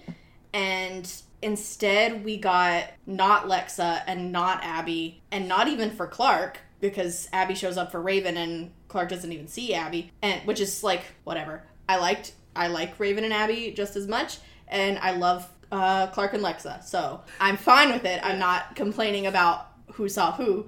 I'm just saying it's not what I I also am just like, and that's not even you having to bring back too many actors because you were already bringing back Alicia, you were already bringing back Paige, and you've already paid Bob to be a m- main credited actor this season. Yeah. I just like, I'm so weirded out at the fact that Bob wasn't in the episode at all. or mentioned. Or meant, well, I mean, He's not- a little bit, but Barely. Yeah, yeah. Like I think Clarke mentions him, and Echo mentions him, and Octavia mentions him. Okay. But not in any like substantial way. Right. Like at the end, we don't even talk about how Bellamy doesn't get to be here, which is the part that I'm definitely gonna cry at. We're not there yet, but I'm gonna cry. so the ball turns red. Do the did the other stones turn red too at the same time? I wonder, like the one on Earth and the one on. I just wonder that. Uh, not that it matters. Um, maybe it only turns red on the planets that the human race is on. Probably because that's probably how it like disperses Yeah. the Gem Nine or whatever. Sure. Not that it matters. Uh, but I was just wondering. Um, so Raven goes to the Ark, and it's the intact Ark, not the ring. Yes. Which is it? I think that that makes sense to me because I think that that was probably when Raven's life. I mean, I wouldn't personally pick it for the happiest like part of Raven's life, Yeah. but maybe the these mind beings did because like I would assume that the happiest part of her life would be also on the ring or like her time on Earth before In it Camp got like yeah in Camp Jaha or in like yeah in Arcadia Yeah. and like before it gets like really bad. Mm-hmm. But I guess I don't know. I don't know. I liked seeing the Ark again, and I think it was. I think they picked the Ark mostly for the gag of putting the whole Ark in the trailer. Right. So she sees Abby, who is her greatest teacher, and mentions it mentions that Raven cared more about how Abby saw her than her own mother. I love this relationship. I like I, I really like that it was Abby for Raven. Um I like that it wasn't uh Shaw or like Wick Ugh. Or Finn. or Finn. I'm just like I'm just trying I'm also trying to find a way for it to have been Bellamy. Like I like that it was Abby, Oh, but I'm also like why isn't Bellamy here at all? like I think it makes the most sense for it to have been Abby because Yeah. I think of the show of the relationships we saw Raven have throughout the series, Abby was the most significant mm-hmm. because like they didn't spend a lot of time developing her other relationships. Which is sad, I think. So I, I think that it's appropriate that it was Abby and that like I enjoyed it being Abby. But if Raven had, like, if we had used Abby on Clark, maybe, I could also see Bellamy being here because, but this is, the relationship between Bellamy and Raven is also mostly in my head because they give us, like, hints of it and, like, pieces, but then they don't actually, again, don't spend any time. and apparently he it. manipulated her so much. So. Yeah, they don't spend any time developing it, and they don't like, and they they retcon that it wasn't healthy, so that sucks. But like at the end of season five, no, at the end of season four, it's sort of implied that they're like a unified Yeah. like partnership to lead the people on the ring um, together in like memory of Clarke because they think she's died at that point. Mm-hmm. Yeah. But then after that, they don't ever spend any time like implying that it was a balanced partnership. Right. So Raven mentions that Clarke gave up her soul to save theirs, and then she goes, just don't kill us, just let us live and not transcend. I was so pleased at this point. I was like, what a fantastic ending. I was going to be completely satisfied Yeah. at this point if she's like, just give us some more time. And she Like- was not going to let them transcend, but she was not going to kill them. She was just going to let them live out the rest of their lives on Earth, Mm-hmm. continue the human race, everything. So it's not like they're the end of the human race, and it's not like they're transcending. It's It's, just- just it's just that they just get to keep living their lives. And I was like, And, like- so pleased. I was like, that's it. That's great. Thank you. and like humanity gets a second chance Mhm. or a fifth chance to like start over and Yeah. be better and like build something better and like stop fighting like if you're gonna call it the last war and then like let humanity continue on without fighting that's satisfying Mm-hmm. but then it's like okay by giving them more time you meant like five minutes yeah, I just like um also I thought it was weird that she was like, nope, all humanity gone. Then everybody just like chooses not to fight for 3.2 seconds, even though they just were fighting. And instead of being like, all right, you're a tough bargainer, and like giving her half, you know, like meeting them halfway, instead she just completely goes to the complete other side of the spectrum and is like, all right, come along. like, why couldn't we? Why couldn't we have met in the middle? yep That would have been great. I would have loved that. Um, so she goes over and she shows her the almost war, and she's like, they're not fighting, see? And she's like, okay, they will be fighting because look, there's Sheidheda, and Sheidheda is going to shoot the first shot to like throw the brick into the ring, and everybody's going to fight, which I think happened in season five. Murphy did that. murphy throwing the rock at uh to start the fight between the Eligius prisoners and whoever else was there I don't, I don't Oh, even remember. The Eligius prisoners and the other Eligius prisoners. Because Yeah. they were like two factions. Oh right, right, right, yeah. So Raven's like, everybody stop, and I'm like, they can't see you, dummy. And then Abby's like, they can't see you, dummy. so Sheidheda does shoot, and like no one does anything, which I thought was kind of funny. That he's like, okay, here it goes, and then Indra was like, don't, and the disciples were like, don't, and Sheidheda was like, oh. ah, Okay. But I like this because the reason that the disciples don't retaliate is because of Levitt. Because Levitt runs Yeah. out. And Levitt is clearly supposed to be Bellamy because he's on he's supposed to be on both sides. Lev- the only reason that Levitt is on both sides is because he like has a crush on Octavia and like has And seen her life She's whatever. opened his eyes Yeah. to like a different way of life. yeah, which is the reason why he's kind of on both sides. But Bellamy is the ultimate person on both sides. Like the this entire scene and then like the scene following it, we were just like appalled at how much it was so clearly supposed to be Bellamy. Mhm. And like it just makes so much more sense as Bellamy because like you're invested in Bellamy and we've known Levitt for like 5 minutes. Like he's a cool character and I like that I like him, but And when when Okay. Levitt when Levitt gets shot, the two people who come after him are Octavia and Echo. You know, the two people who are closest to Bellamy. Mm-hmm. Like it's supposed to be Bellamy. I'm gonna say something controversial. Did you have thought before I was gonna say something controversial?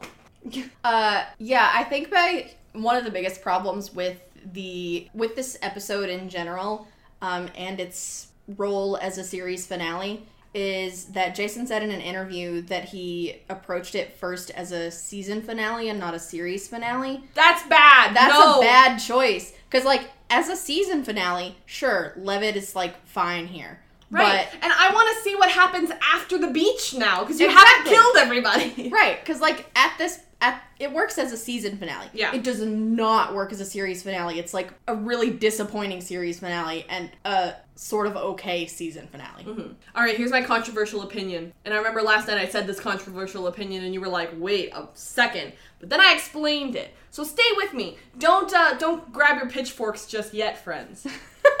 of all of Octavia's love interest, of which there has been Lincoln, Lincoln, Lincoln. Ilian, Levitt, and that's it. And Finn. No, she wasn't even with Finn. She had a crush on Finn for like five seconds, but like she. Why do I feel like oh Jasper in Uh, season one? I kind of Jasper had a crush on Octavia. Octavia yeah, did no. reciprocate. Okay, so anyway, and Octavia had a crush on Finn, but Finn was like, "I have two other girls." in the in the books i've only read the first three the first like the first trilogy. I, I own the fourth one but i haven't read it yet. Mhm. um octavia's supposed to be like 12 Oof. and so here she's like 16 my and i and and also already controversial i liked ilian and i still like ilian um i'm sad that when that we don't get to redo season four so that i can talk about how much i like ilian but even within the three love interests that Octavia has had, my favorite Octavia love interest is Levitt. Now, don't try and smite me just yet.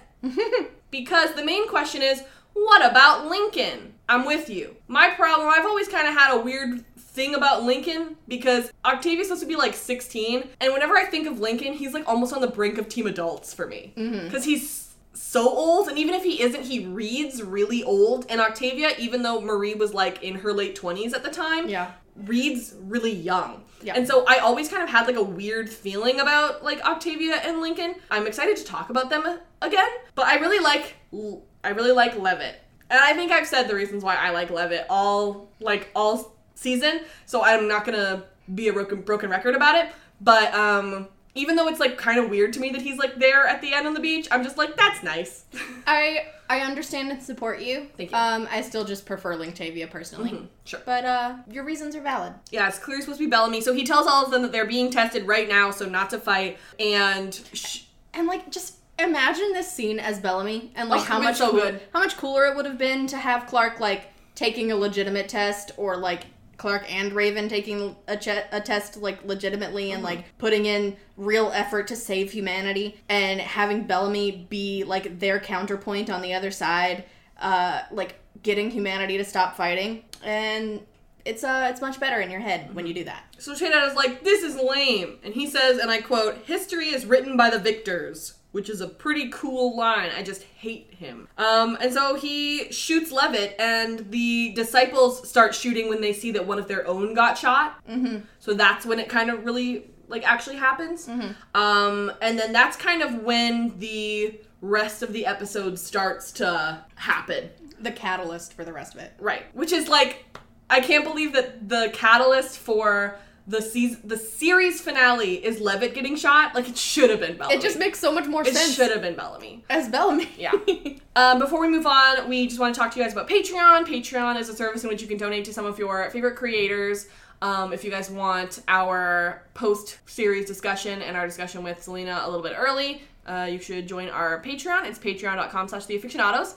And um, $1 or more a month gets you early access to all of our podcasts and our yearly postcard, uh, which includes stickers this year. So you're definitely going to want to join. $5 or more gets you 10% off at shopbeeluxe.com, um, which includes also my stuff, which is at hibyrdi Embroidery. Um, I have a whole lot of uh, the 100 designs and a lot of other um, fandoms as well. So go check that out. Brittany makes resin art, it's incredible.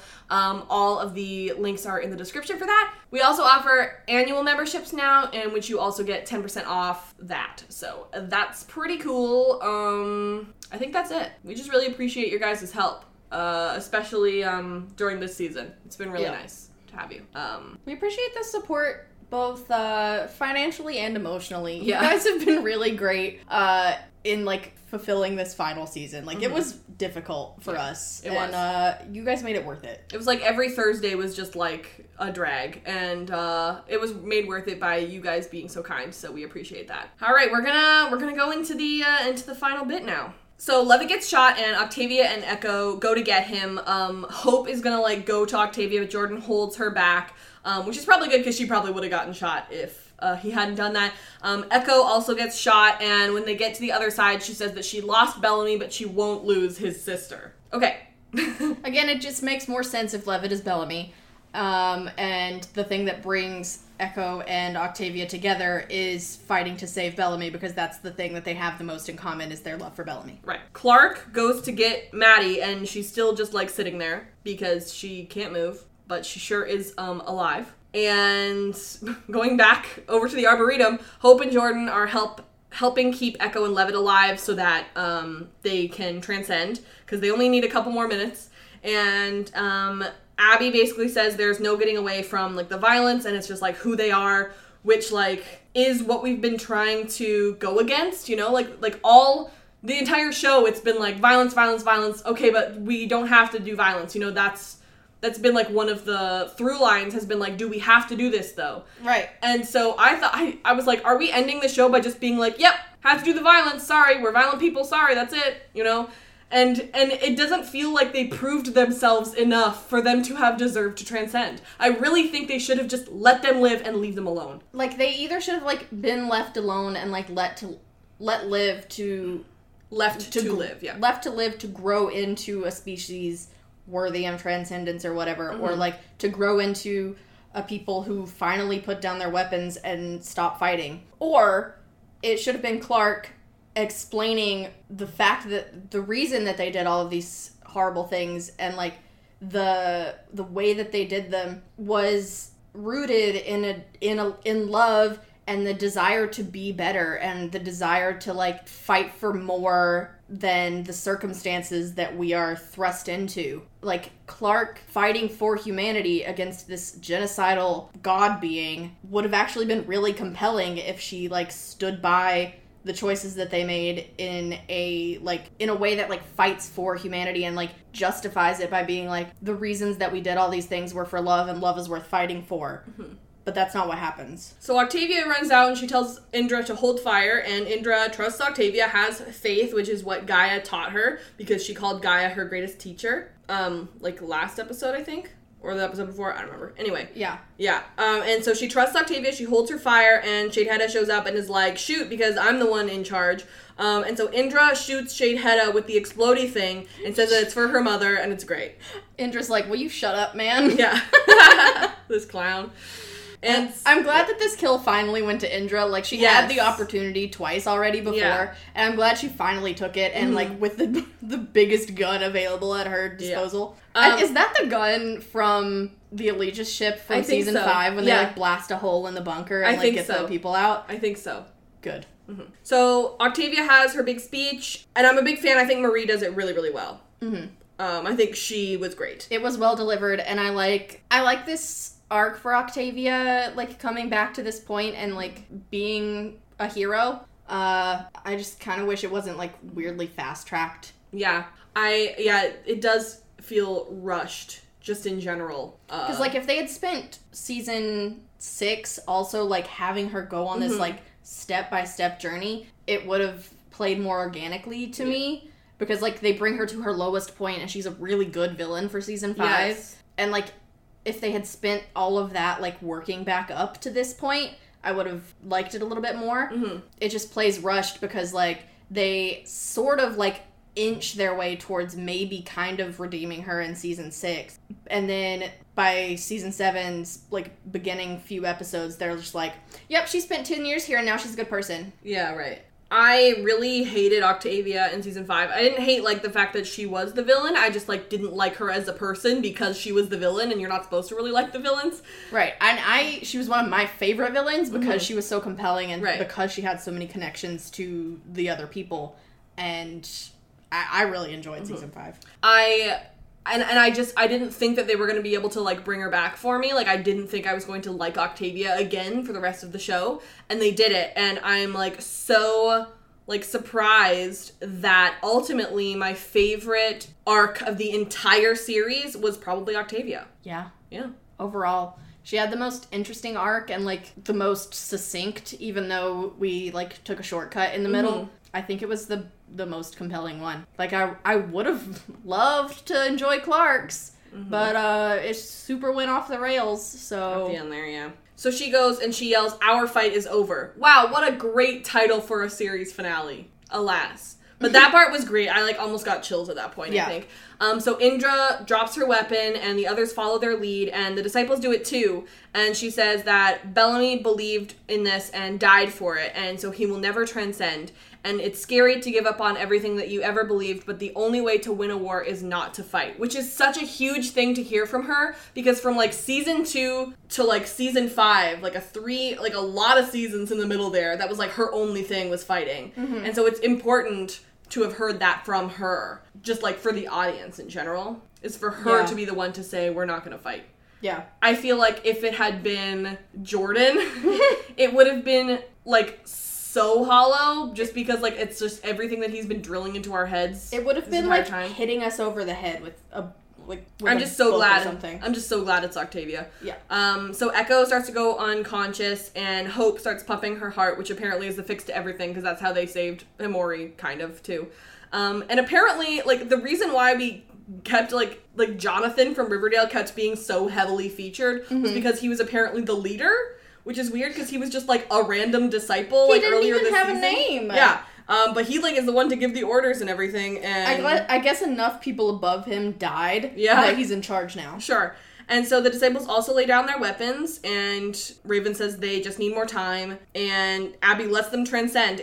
Like I said, it would have been great if she just like let them live and not transcend, but sure. So um, Echo becomes a glowing ball of light, which is when I start laughing.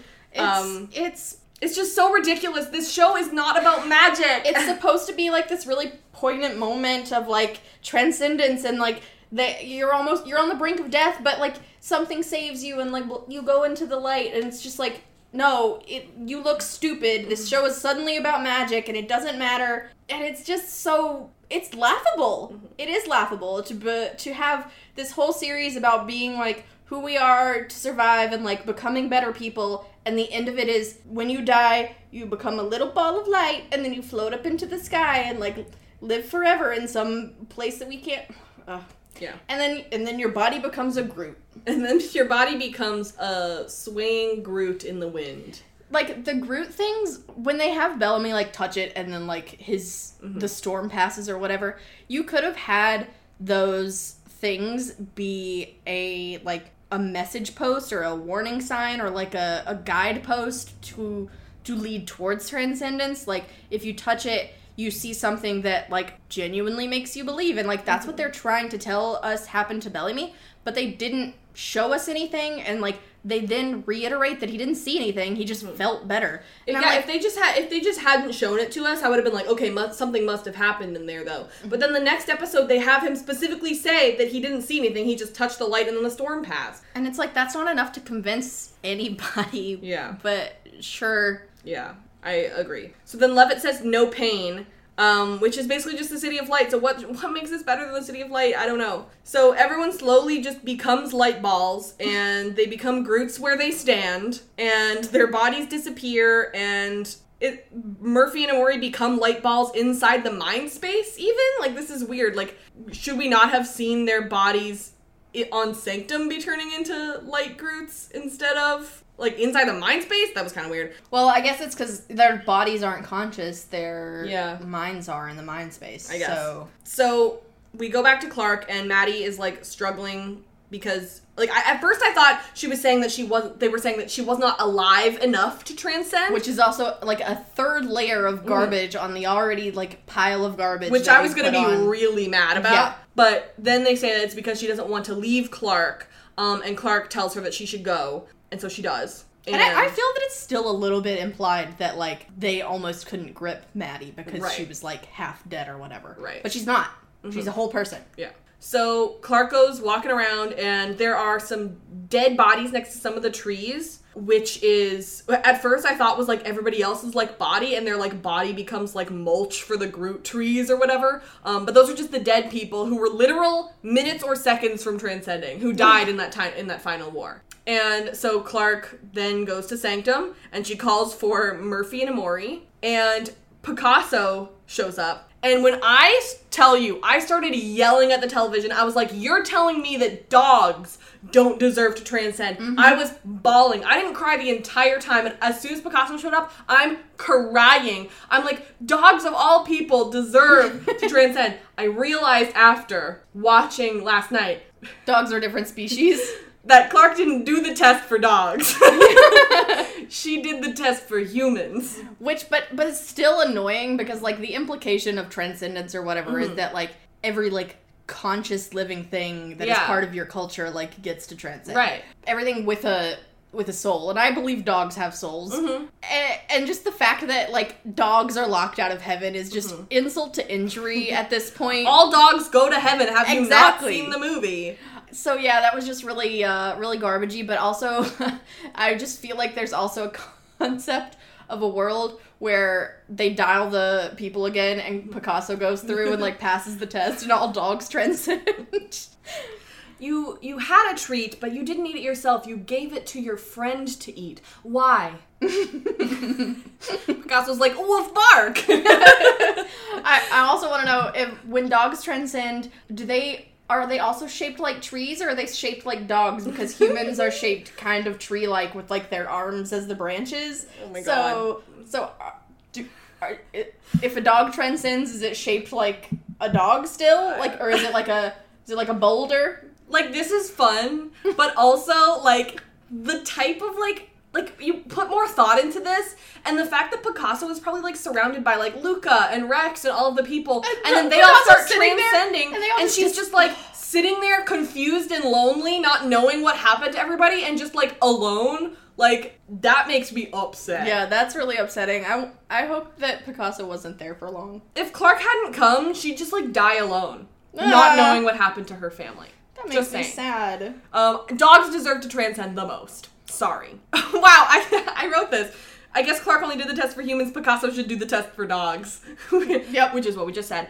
Um, so they both go to Earth, and Picasso just like immediately runs away because um, She's like, I don't want to be here. because she smells Murphy, who's a stinky boy, I guess. um, and Clarke chases after her, says that she does not want to be alone. And then God Lexa appears and says you're not. And like I want so bad. It would have been That so was much such a, a like a fake out. it was such a gotcha moment because like it would have I would have been so pleased for this to be actual Lexa mm-hmm. and like the transcendence people decided to like grant Clarke her the person that she saw as her greatest love and like mm-hmm. give her that back. And then Clarke and Lexa spend their days alone on earth.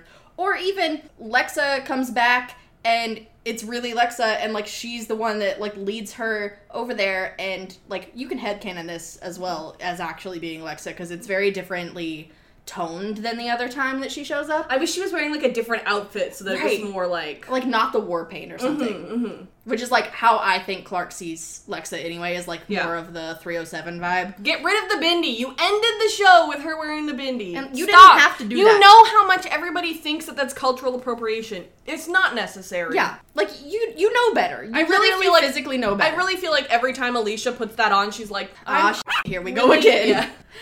But uh yeah, I this moment is such a like wow moment uh that it would have been so much better if it was actually her. Mm-hmm. And uh I'm to I'm to I get to choose my own ending I do in my I want. head. And uh I think I think it's her. I also have my own ending, um, so I'll talk about that in a second. We will we'll both go into our, Yeah. our hopes and dreams for what actually was the finale. So uh, Clarke's like, it's fine, I bear it, so they don't have to again. But and Alexa's like, wow, your people, they're so great. They've added so much to us already, and humans are just like really interesting. And I'm just like okay. super glad we were wrong about you. And it's, it's like they uh, they're just like, rubbing it in Clarke's face. She's like, but not you. Yeah, and it's like it's just, it's weirdly phrased like you've added so much to our consciousness already or something, and it's like Yeah. it it's very um much like the Borg Mm. on uh on Star Trek, which is their whole goal is like to assimilate uh as many types of cultures and species as they can to like become the ultimate like species in the galaxy who like knows all and like is all encompassing.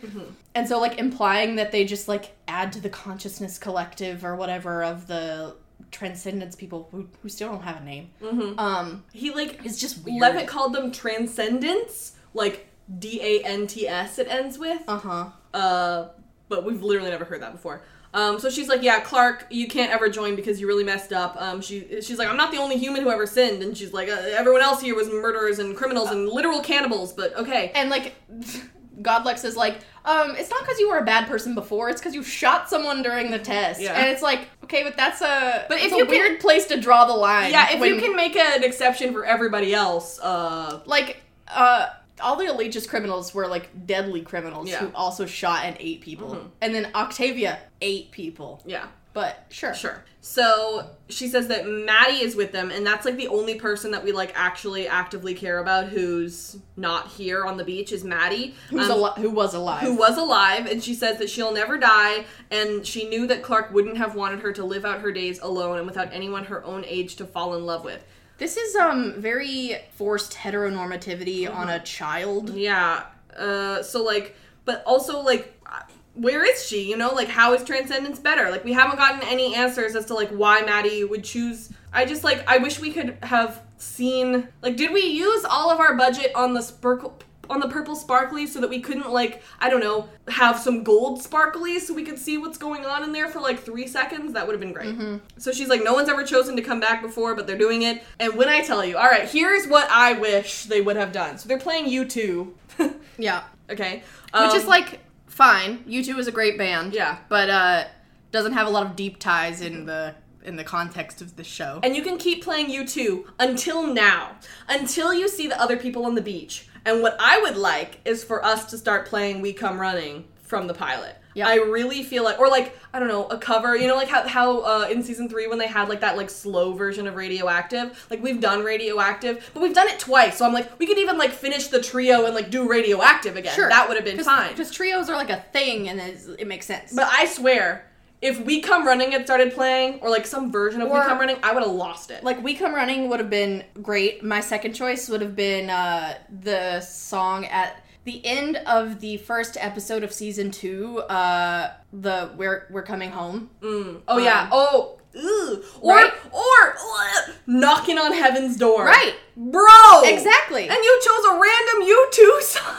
And it's like, U2 is a great band and this is a good song, but like But you have so many iconic songs that, that can pull at your heartstrings more. This is again evidence of it being treated like a season finale and not a series finale Mm-hmm. because they don't choose to use something that has like emotional significance within the show. They choose something that Jason just thought sounded cool. Right. So you had a whole soundtrack worth of other songs that would have been more emotionally compelling than this. So Picasso found Murphy. Um, Lexa says there will be no offspring and no transcending after death. So basically, we sterilized you. And this is my hope for what is actually true, and I'm just going to pretend that this is true. Mm-hmm. That there is a completely separate heaven or separate afterlife. I'm gonna pretend it's the lost afterlife that everybody who did die on this show got to go to, and now all of our people also get to go there. And Yeah. that's kind of sucky that Madi doesn't get to be there because she's literally the only person who isn't here. But Um, then it also implies that like the people who have died up to this point, including like Bellamy and Lexa and Clarke, you will actually meet Abby. them again. Exactly. You'll actually see the people who mattered to you before, who sacrificed their lives for you, Mm-hmm. again.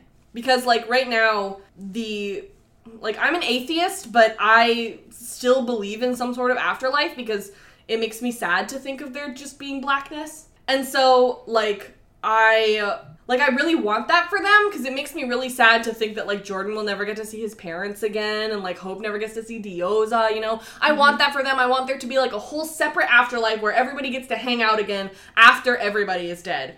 And like I also I absolutely believe in like an ap- an afterlife in our reality and I I want that for those characters. So like I personally am also choosing to believe that there's mm-hmm. a separate afterlife that has nothing to do with um magic people, um magic aliens. so yeah, I I agree with Robyn's headcanon here that the other people and these people who have chosen to come back will go on to that afterlife. because May We Meet Again was the huge thing, and it was about in the afterlife we will meet again. That's the that's the end of the traveler's blessing because they're is like- traveling to this afterlife. to the other side and like that's what that's what you're telling this person as they're like leaving this life and moving on to the next is I will see you again someday when I pass on and move to the onto the the shore onto what's next. onto what's next and uh Because death is but the next great adventure, Harry. Um, so I guess they all get new bodies because Emori's was dead. Um, Right.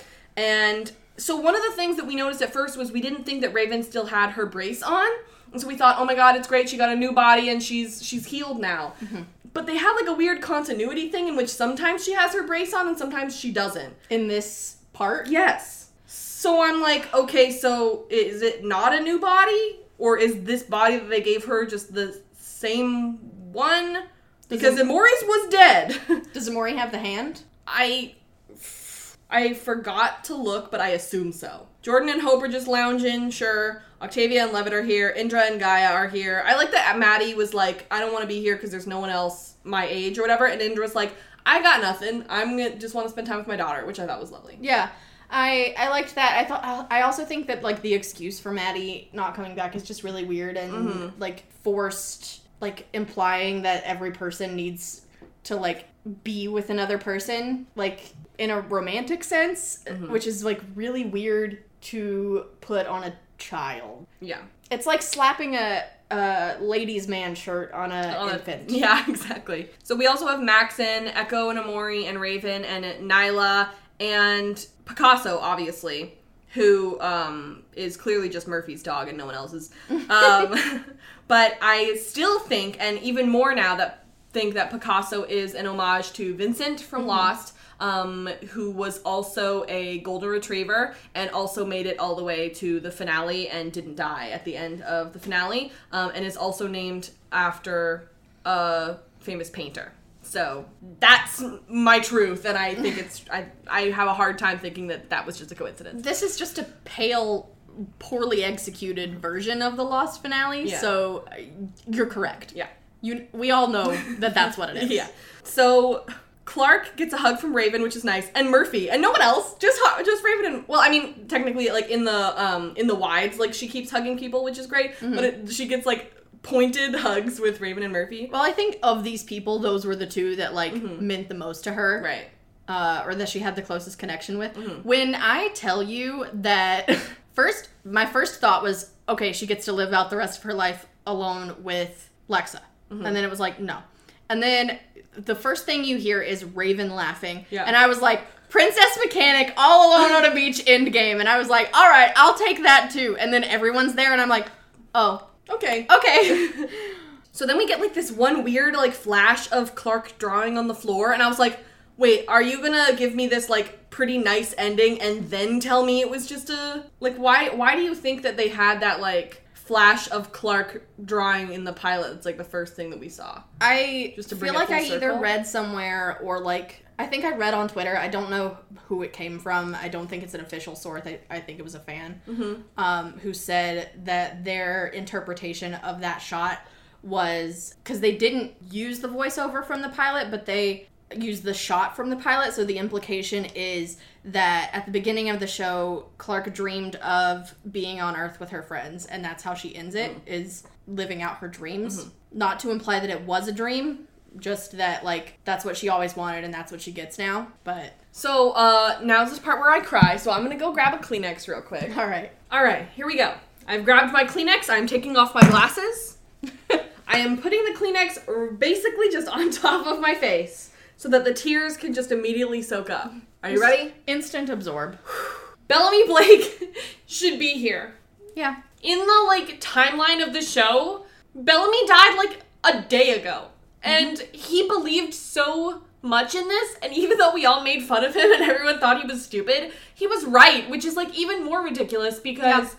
because now, you know, he died not only for nothing because Madi also got like captured and stuff, but also he ended up being right and no one gets to and he doesn't get to transcend, he doesn't get to do anything. I'm just saying that even if you only wanted the dead, if you didn't want the dead to transcend, why didn't Clarke just leave him on Sanctum? And then later, he transcends without everybody else, and he comes back onto this beach because everyone else that he loves is coming back on the beach, even though all he ever wanted to do was transcend. He comes back because everyone he loves is here, and he goes, Ha ha, Clarke, I told you so. Yep. That would have been great. Mm-hmm. I shouldn't. I just like he spent his whole life. He spent seven seasons on this show being the pillar of like I don't know what he was the pillar of, but he was like the main He was- male character on this show, and he doesn't get to be here when everybody else who has still been like a main character on this show up to now is gets to be here. That's so unfair. I don't like why doesn't he and he got such a crappy ending. I just it's so sad and it feels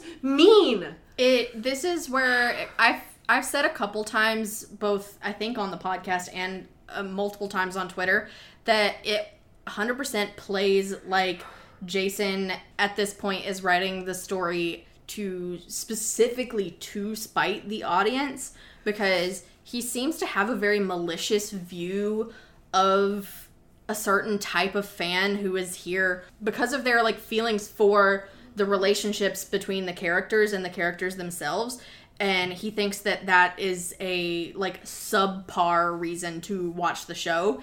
And so writing Bellamy a really terrible death and then making him right and then not letting him be a part of like that beautiful final scene feels very pointed and insulting and like like a specific choice that Jason made to spite the fans of his show that have been here for so long, which I do not understand as a creative and as a writer and as like a person in general. I just that's a whole lot of hate to pack into your creative thing just to like make people angry and I don't get it And then he did that, and then he did that heckin' uh, interview where he was like, "Oh no, yeah, it was fine. It wasn't hard. I just did it." I just made that choice. Like that's just And- easy to do. Also, like, just say you hate shippers. Then just hey, you say you hate shippers. Say that you hate people who ship Bellarke. I don't even ship Bellarke, but I loved Bellamy. There are people in the world who love Bellamy without shipping Bellarke or being a shipper or whatever. Mm-hmm. I loved Bellamy, and so why am I being punished? You shouldn't be punishing anybody in your audience, but why am I being punished? Because like most of our heckin' ships don't get to live Yeah. together, you know? Like I'm just really sad that like And, Bellamy like- doesn't get to be there after being like one of the only like people in space crew still. And it doesn't feel and nobody even mentions him at the end like, "Oh, I wish Bellamy was here." And like you could there you don't even have to like if his goal is like not making Bellarke canon or whatever, which is just like okay, fine. I don't care either way. If your goal is like not making certain ships canon at the end or whatever, you still you don't have to do that. You've already clearly implied that Clarke sees him as a friend and like if that's the thing that you're trying to do and people can interpret it however they want, you don't have to like make them have some grand finale kiss. Like he can just be there and people who like see them as friends can see them as friends or people who want more for them can see them as as more. And like it's just it's very pointed. It's a it's a big fu at like anyone who cared about Bellamy in any way and I feel like this is another thing that's fueled by like whatever beef Jason has with the people who are both on his show and in his audience that I just don't understand the motivation behind other than being a hateful person. Yeah. Um so like my personal vision for how this scene could have made me had enough emotion and satisfaction and like closure for me to have personally uh been like yeah i was really angry at the show for a lot of different reasons but this ending was enough and it satisfied every oper- every person enough that it, i think it was a good ending would have been to have said yes everybody can transcend and then have everyone that we lost that mattered to clarke choose to come back so we would have seen Kane and Abby here. We would have seen Bellamy and Lexa here. We would have seen Monty and Harper like be with Jordan again. Mm-hmm. We would have Oh my god! like how beautiful would that have been? We would have seen Jasper like making some hilarious joke and like that's the reason Raven is laughing and like we would have seen and and Wells Wells could have been mm-hmm. here and Lincoln and like just so many different people that we lost throughout the show could have been here and like s- I've heard so many people say that like the the one thing that they wanted at the end of like almost every season is to just watch these people that we've fallen in love with over the course of the show get the chance to like live out their lives and peacefully build a home and a society and like share their lives with each other. And like love is like the reason that they do all of this. And how impactful would it have been to have may we meet again mean that that like all these people get to come back and like live out their lives and just be together in peace on the shore in peace may you leave the shore you know what i mean yeah. and like, so in my head, seeing all of those people get to be there would have been the perfect ending. And I, I like and agree with Robyn's like afterlife theory, and that is more applicable with what is canon because that's what we see happen, and you can just fit it in there. But in my head, I would have been way more satisfied if I just seen the people that Clarke loved all be there to like welcome her with open arms. Honestly, even the people who had like if it had just been sending back the people who had died. Mm-hmm. Like if like all of these people transcended and stayed transcended and you just saw like Lexa and Bellamy and Kane and Abby and like Jasper and Monty and Harper and et cetera, et cetera, et cetera. no, whatever. I I just if you're gonna bring back people and like have them live happily ever after and like make your show actually have meaning and like a consistent follow through from the beginning of the series with like the the things that you've said up until this point is like the defining characteristics do it right and like have them all be there. And that's satisfying not like hey so we brought back some of your friends everyone else is just dead dead. And um all the people who died before and sacrificed their lives didn't matter. And now you get to live here and just perish eventually. Like what was the moral of the story then if it's just fight and fight and try and try and try and then you're not worthy? But you can live and just die with the rest of your friends. It's just such a it's such an insult to bring in like the worst parts of non-religion and religion to have Clarke's ending be you aren't worthy, but you can just you can just be here until you disappear. It's just insulting on so many levels, disappointing, and it doesn't provide closure. It's again a season finale, not a series finale. Yeah. And like those people should have been there, especially Bellamy, and it's just sad. I'm sad for a lot of different people, but I'm like so sad for Bellamy. And also, like, a big F you to all the people on Twitter making Murphamy edits still because I'm crying about it. Our friend Charlie made a heckin' edit in which, like, Murphy went to go take the test and his person was Bellamy. And I was like, I'm gonna puke. And then you put up the heckin' Taylor Swift thing with all uh, all the, the The greatest, greatest loves of all the greatest of- loves of all time are over now. And she goes, Clexa, Kabby, And Murphamy. Murphamy was, was I just had three. Yeah, J- Clexa, Kabby, and Murphamy. I'm like, get the heck out of here with that crap. I, every time, every time people like, oh, there's like these edits in which they like have pictures of like Murphy being cute and happy, and I'm just like, you could have had it all. Um, and then they just like have Bellamy like grayed out or like whatever, and I'm just like, I'm gonna cry all over again now. I I'm especially like personally sad for Abby and Bellamy and Lexa because mm-hmm. like I feel like those were the biggest people in Clarke's life. I'm just personally saddest for those three people because they meant the most to Clarke in her life, and they they don't get to have any part in this finale except for Abby and Lexa as like the face of the villain mm. and that was just really disappointing to me. Like I will take, I will, I am a Clexa shipper, and that's not a secret. I will take my visual breadcrumb of seeing Clarke and Lexa together in the finale and like smiling. I will, I will take my breadcrumb, but you don't get any points for that because you didn't do it right. yeah.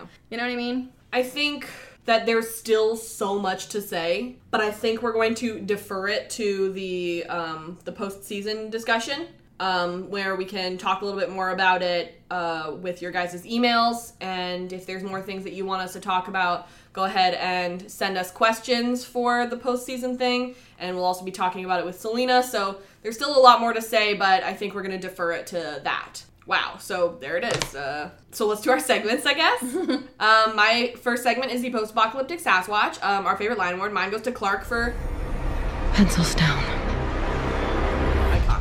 Iconic. I loved it. And my favorite line award goes to uh, Clarke and Lexa for I don't want to be alone. You're not. because um out of context super perfect Yeah.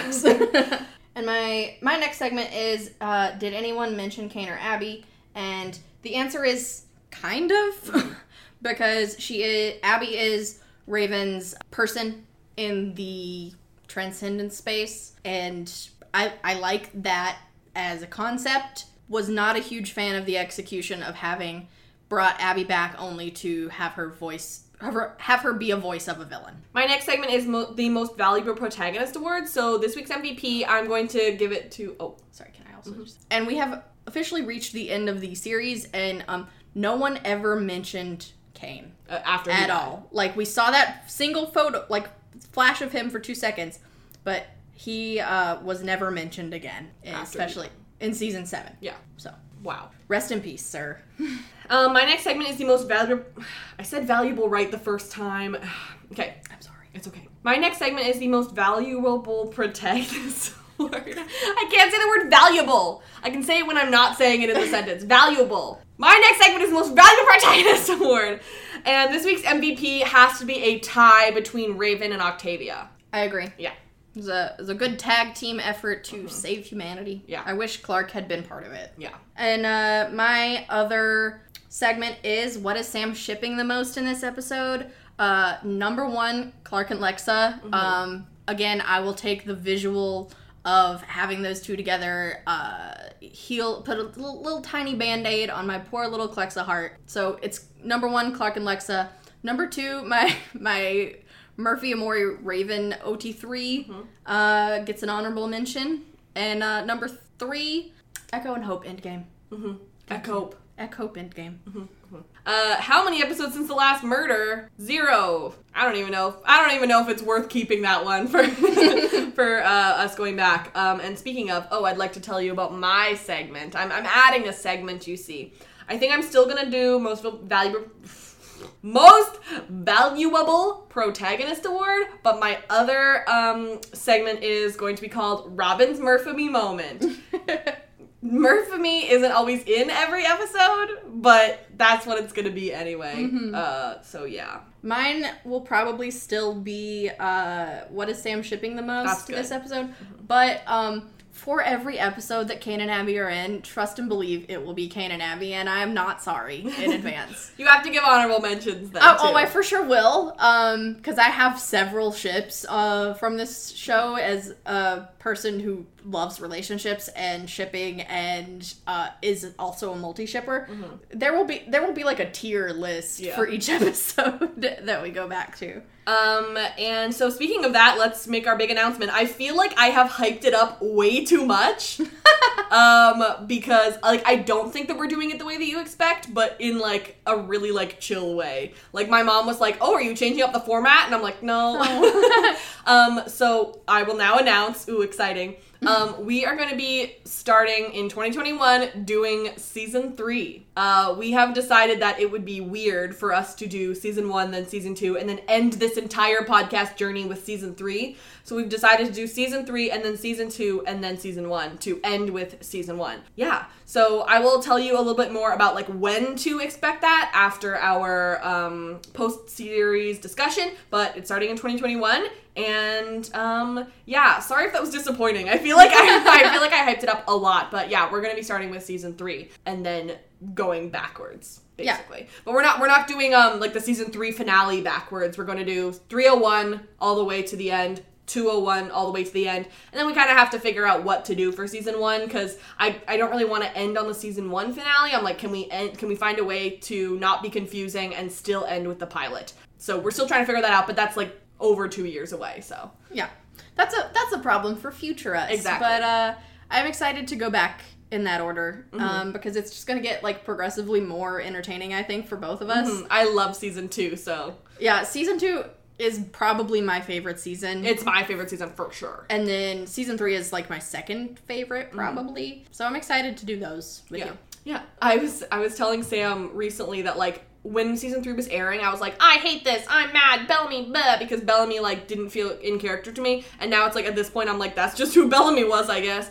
Uh, but like looking looking back on it, I'm like, ah, season three, I love you, season three. So I'm excited. And then like I'm that weirdo who like weirdly loves season three, just especially for the first half of it because like so much of the beginning of season three is like pol- political like world building of like the conflict between Arkadia and like building a society here on Earth, which is like what I think the end of the show should have been. So I'm excited about like the wiggle room that we get to like headcanon and theorize about, especially in those parts. Also, season three is a feast for Kabby content. I gotta say, gotta say it. I'm I'm also excited.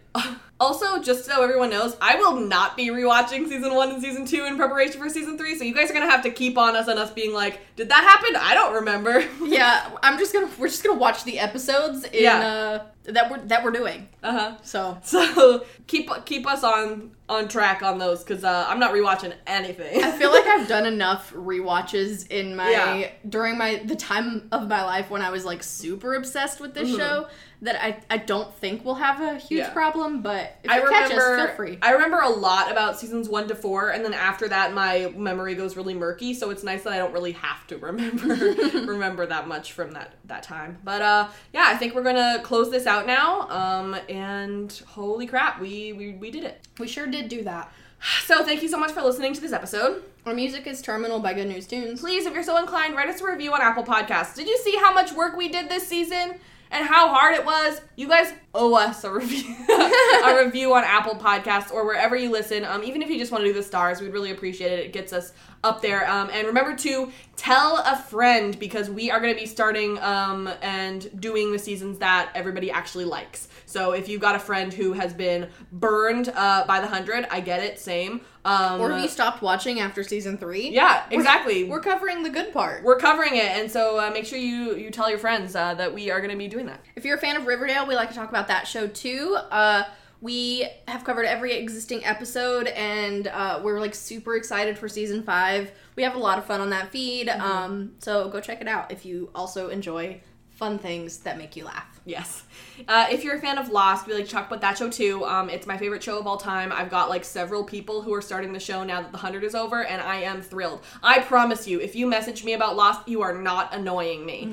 Please message me uh, all of your thoughts. I would appreciate it. Live tweet them. Let me know when you what you're what you're doing. Um, our podcast is spoiler free, so you can listen to it while you go. Um, some people say that Lost is kind of confusing. Um, not if you pay attention, and uh, even if you don't pay attention, you can listen to our podcast because I'm going to uh, lay out every single detail that you need to remember. Yeah, I just please.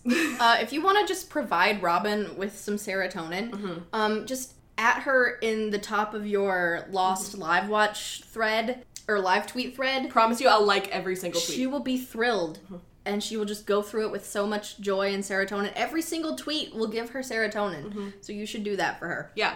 If you like ensemble shows, Survivalist shows, survivalist shows, sci-fi. sci-fi, golden retrievers, um, and characters that are so fleshed out and complex that they become your family. and like relationships and found family and like This is for you. Yeah. Uh, even if you don't like those things, I really feel like you can find something to like about this show. It is so spanning. It just spans so many genres. And and and ooh, I know I talk.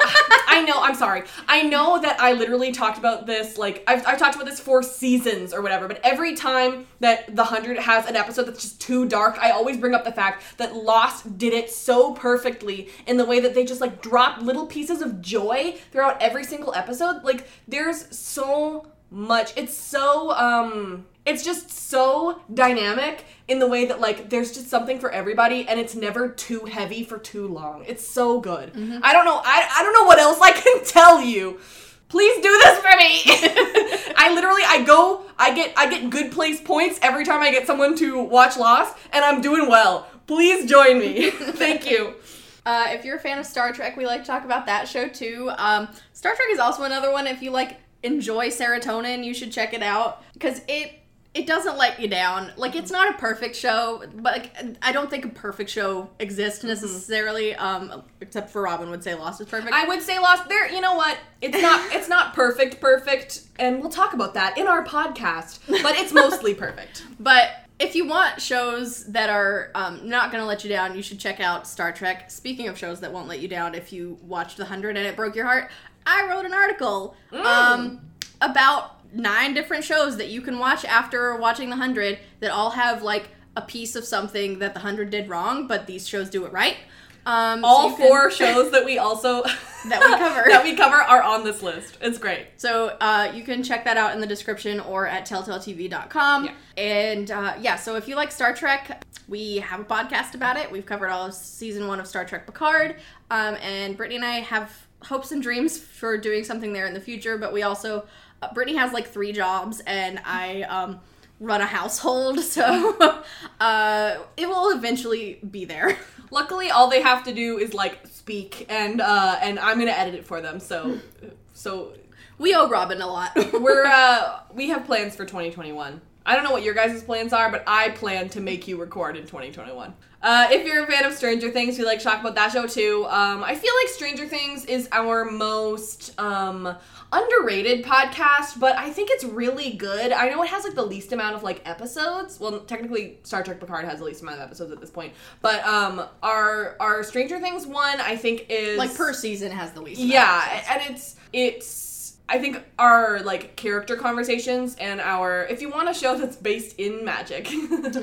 But we all like sound super smart and like Yeah. Mm-hmm. have like really good theories about things on Stranger Things. Like we get to like deep dive in like a in a way that like I think takes the best parts of Lost, uh, the Lost podcast that Yeah. we have, and the Riverdale podcast that we have, and combines them into one because we have a lot of fun on our Stranger Things podcast, but we also like have really intellectual conversations Mm-hmm. that are like really cool. I think. yeah, I agree, and I think that one of my favorite things about Stranger Things is how um, real the characters feel, and so we're able to have like some really great character conversations in which like I can kind of imagine myself in the shoes of each of those characters and like kind of see what they mean and what they're feeling, even if like at first watch you think that they're being like unrealistic or like ridiculous. It's also a really good show that like has something for everyone Yeah. because like there are three like specific groups. There's like the group of children and then there's the group of teenagers and then there's the like adults and the parents.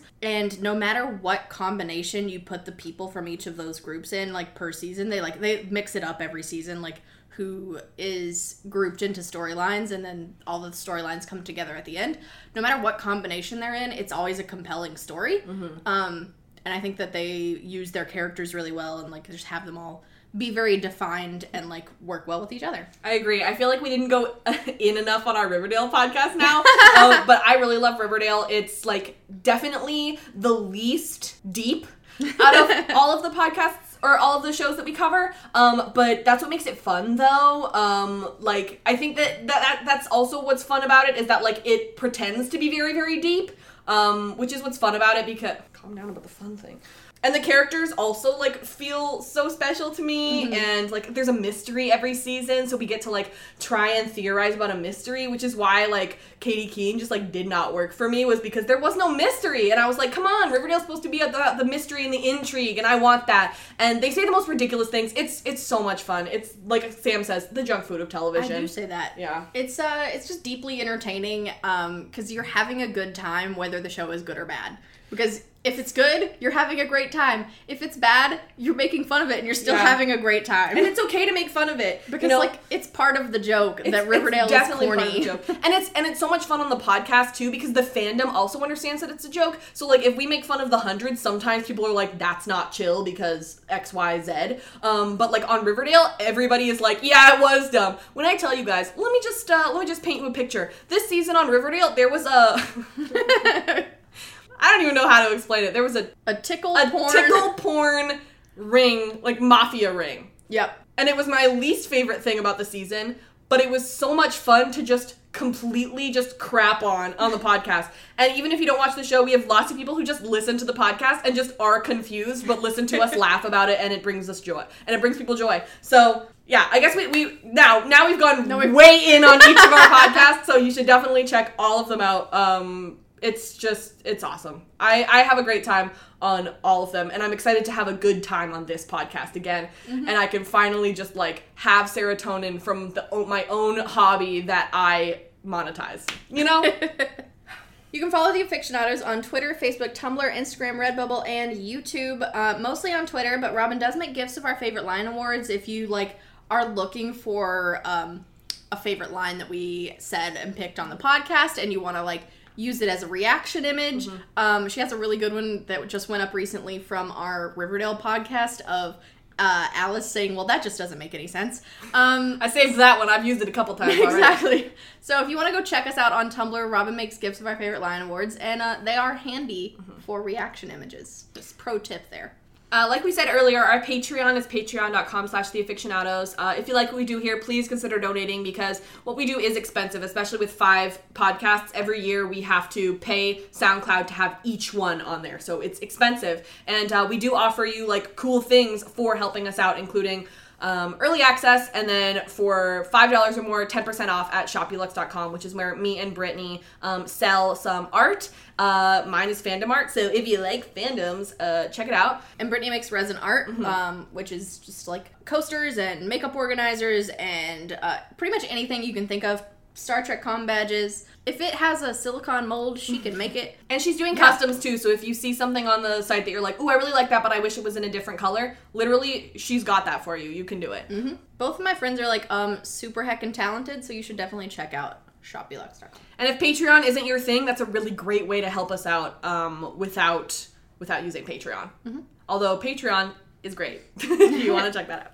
All right, you can And- follow. Oh, Sorry. And if you're a Patreon sponsor, uh, I think Robyn mentioned it already in this episode, but this year you get stickers because we hit a milestone. Um, and they're gonna be super heckin' cool because Brittany is designing them, and just uh, keep an eye out. So you might wanna you might wanna join before before November. Oh yeah, and annual memberships are also available. So if you want to get 10% off of an annual membership, so instead of paying $60, you would pay $54 for a $5 membership for the entire year. Those are also available. So check that out. All right, you guys. You can follow me personally at Robyn E. Jeffrey. That's R O B Y N E J E F F R E Y, pretty much everywhere. And uh, my embroidery business is at Hi Birdie, which is H I B Y R D I on Twitter, Instagram, and TikTok. You can follow me on Twitter at, at Sam Casey's, which is S A M C A S E Y S. Um, and uh, you can follow my writing on telltaletv.com slash author slash Samantha Coley, which is also in the description below. So the next thing that you're gonna see on this feed is our post-series discussion. Um, please send in your questions using the survey in the description. Um, if it's not there anymore, that means that question answering or asking has been closed. Um, and we are also going to be talking about the emails that we got about the finale. You know, I assumed this episode was going to be kind of long. We weren't going to have time for it, and I was right. um, so we're going to do that, and also we're going to be talking with um, Selina. So that's going to be great. I'm really excited for it, and I hope that you are too. that do be it. That do be it. Okay, love you. Bye. okay, love you. Bye.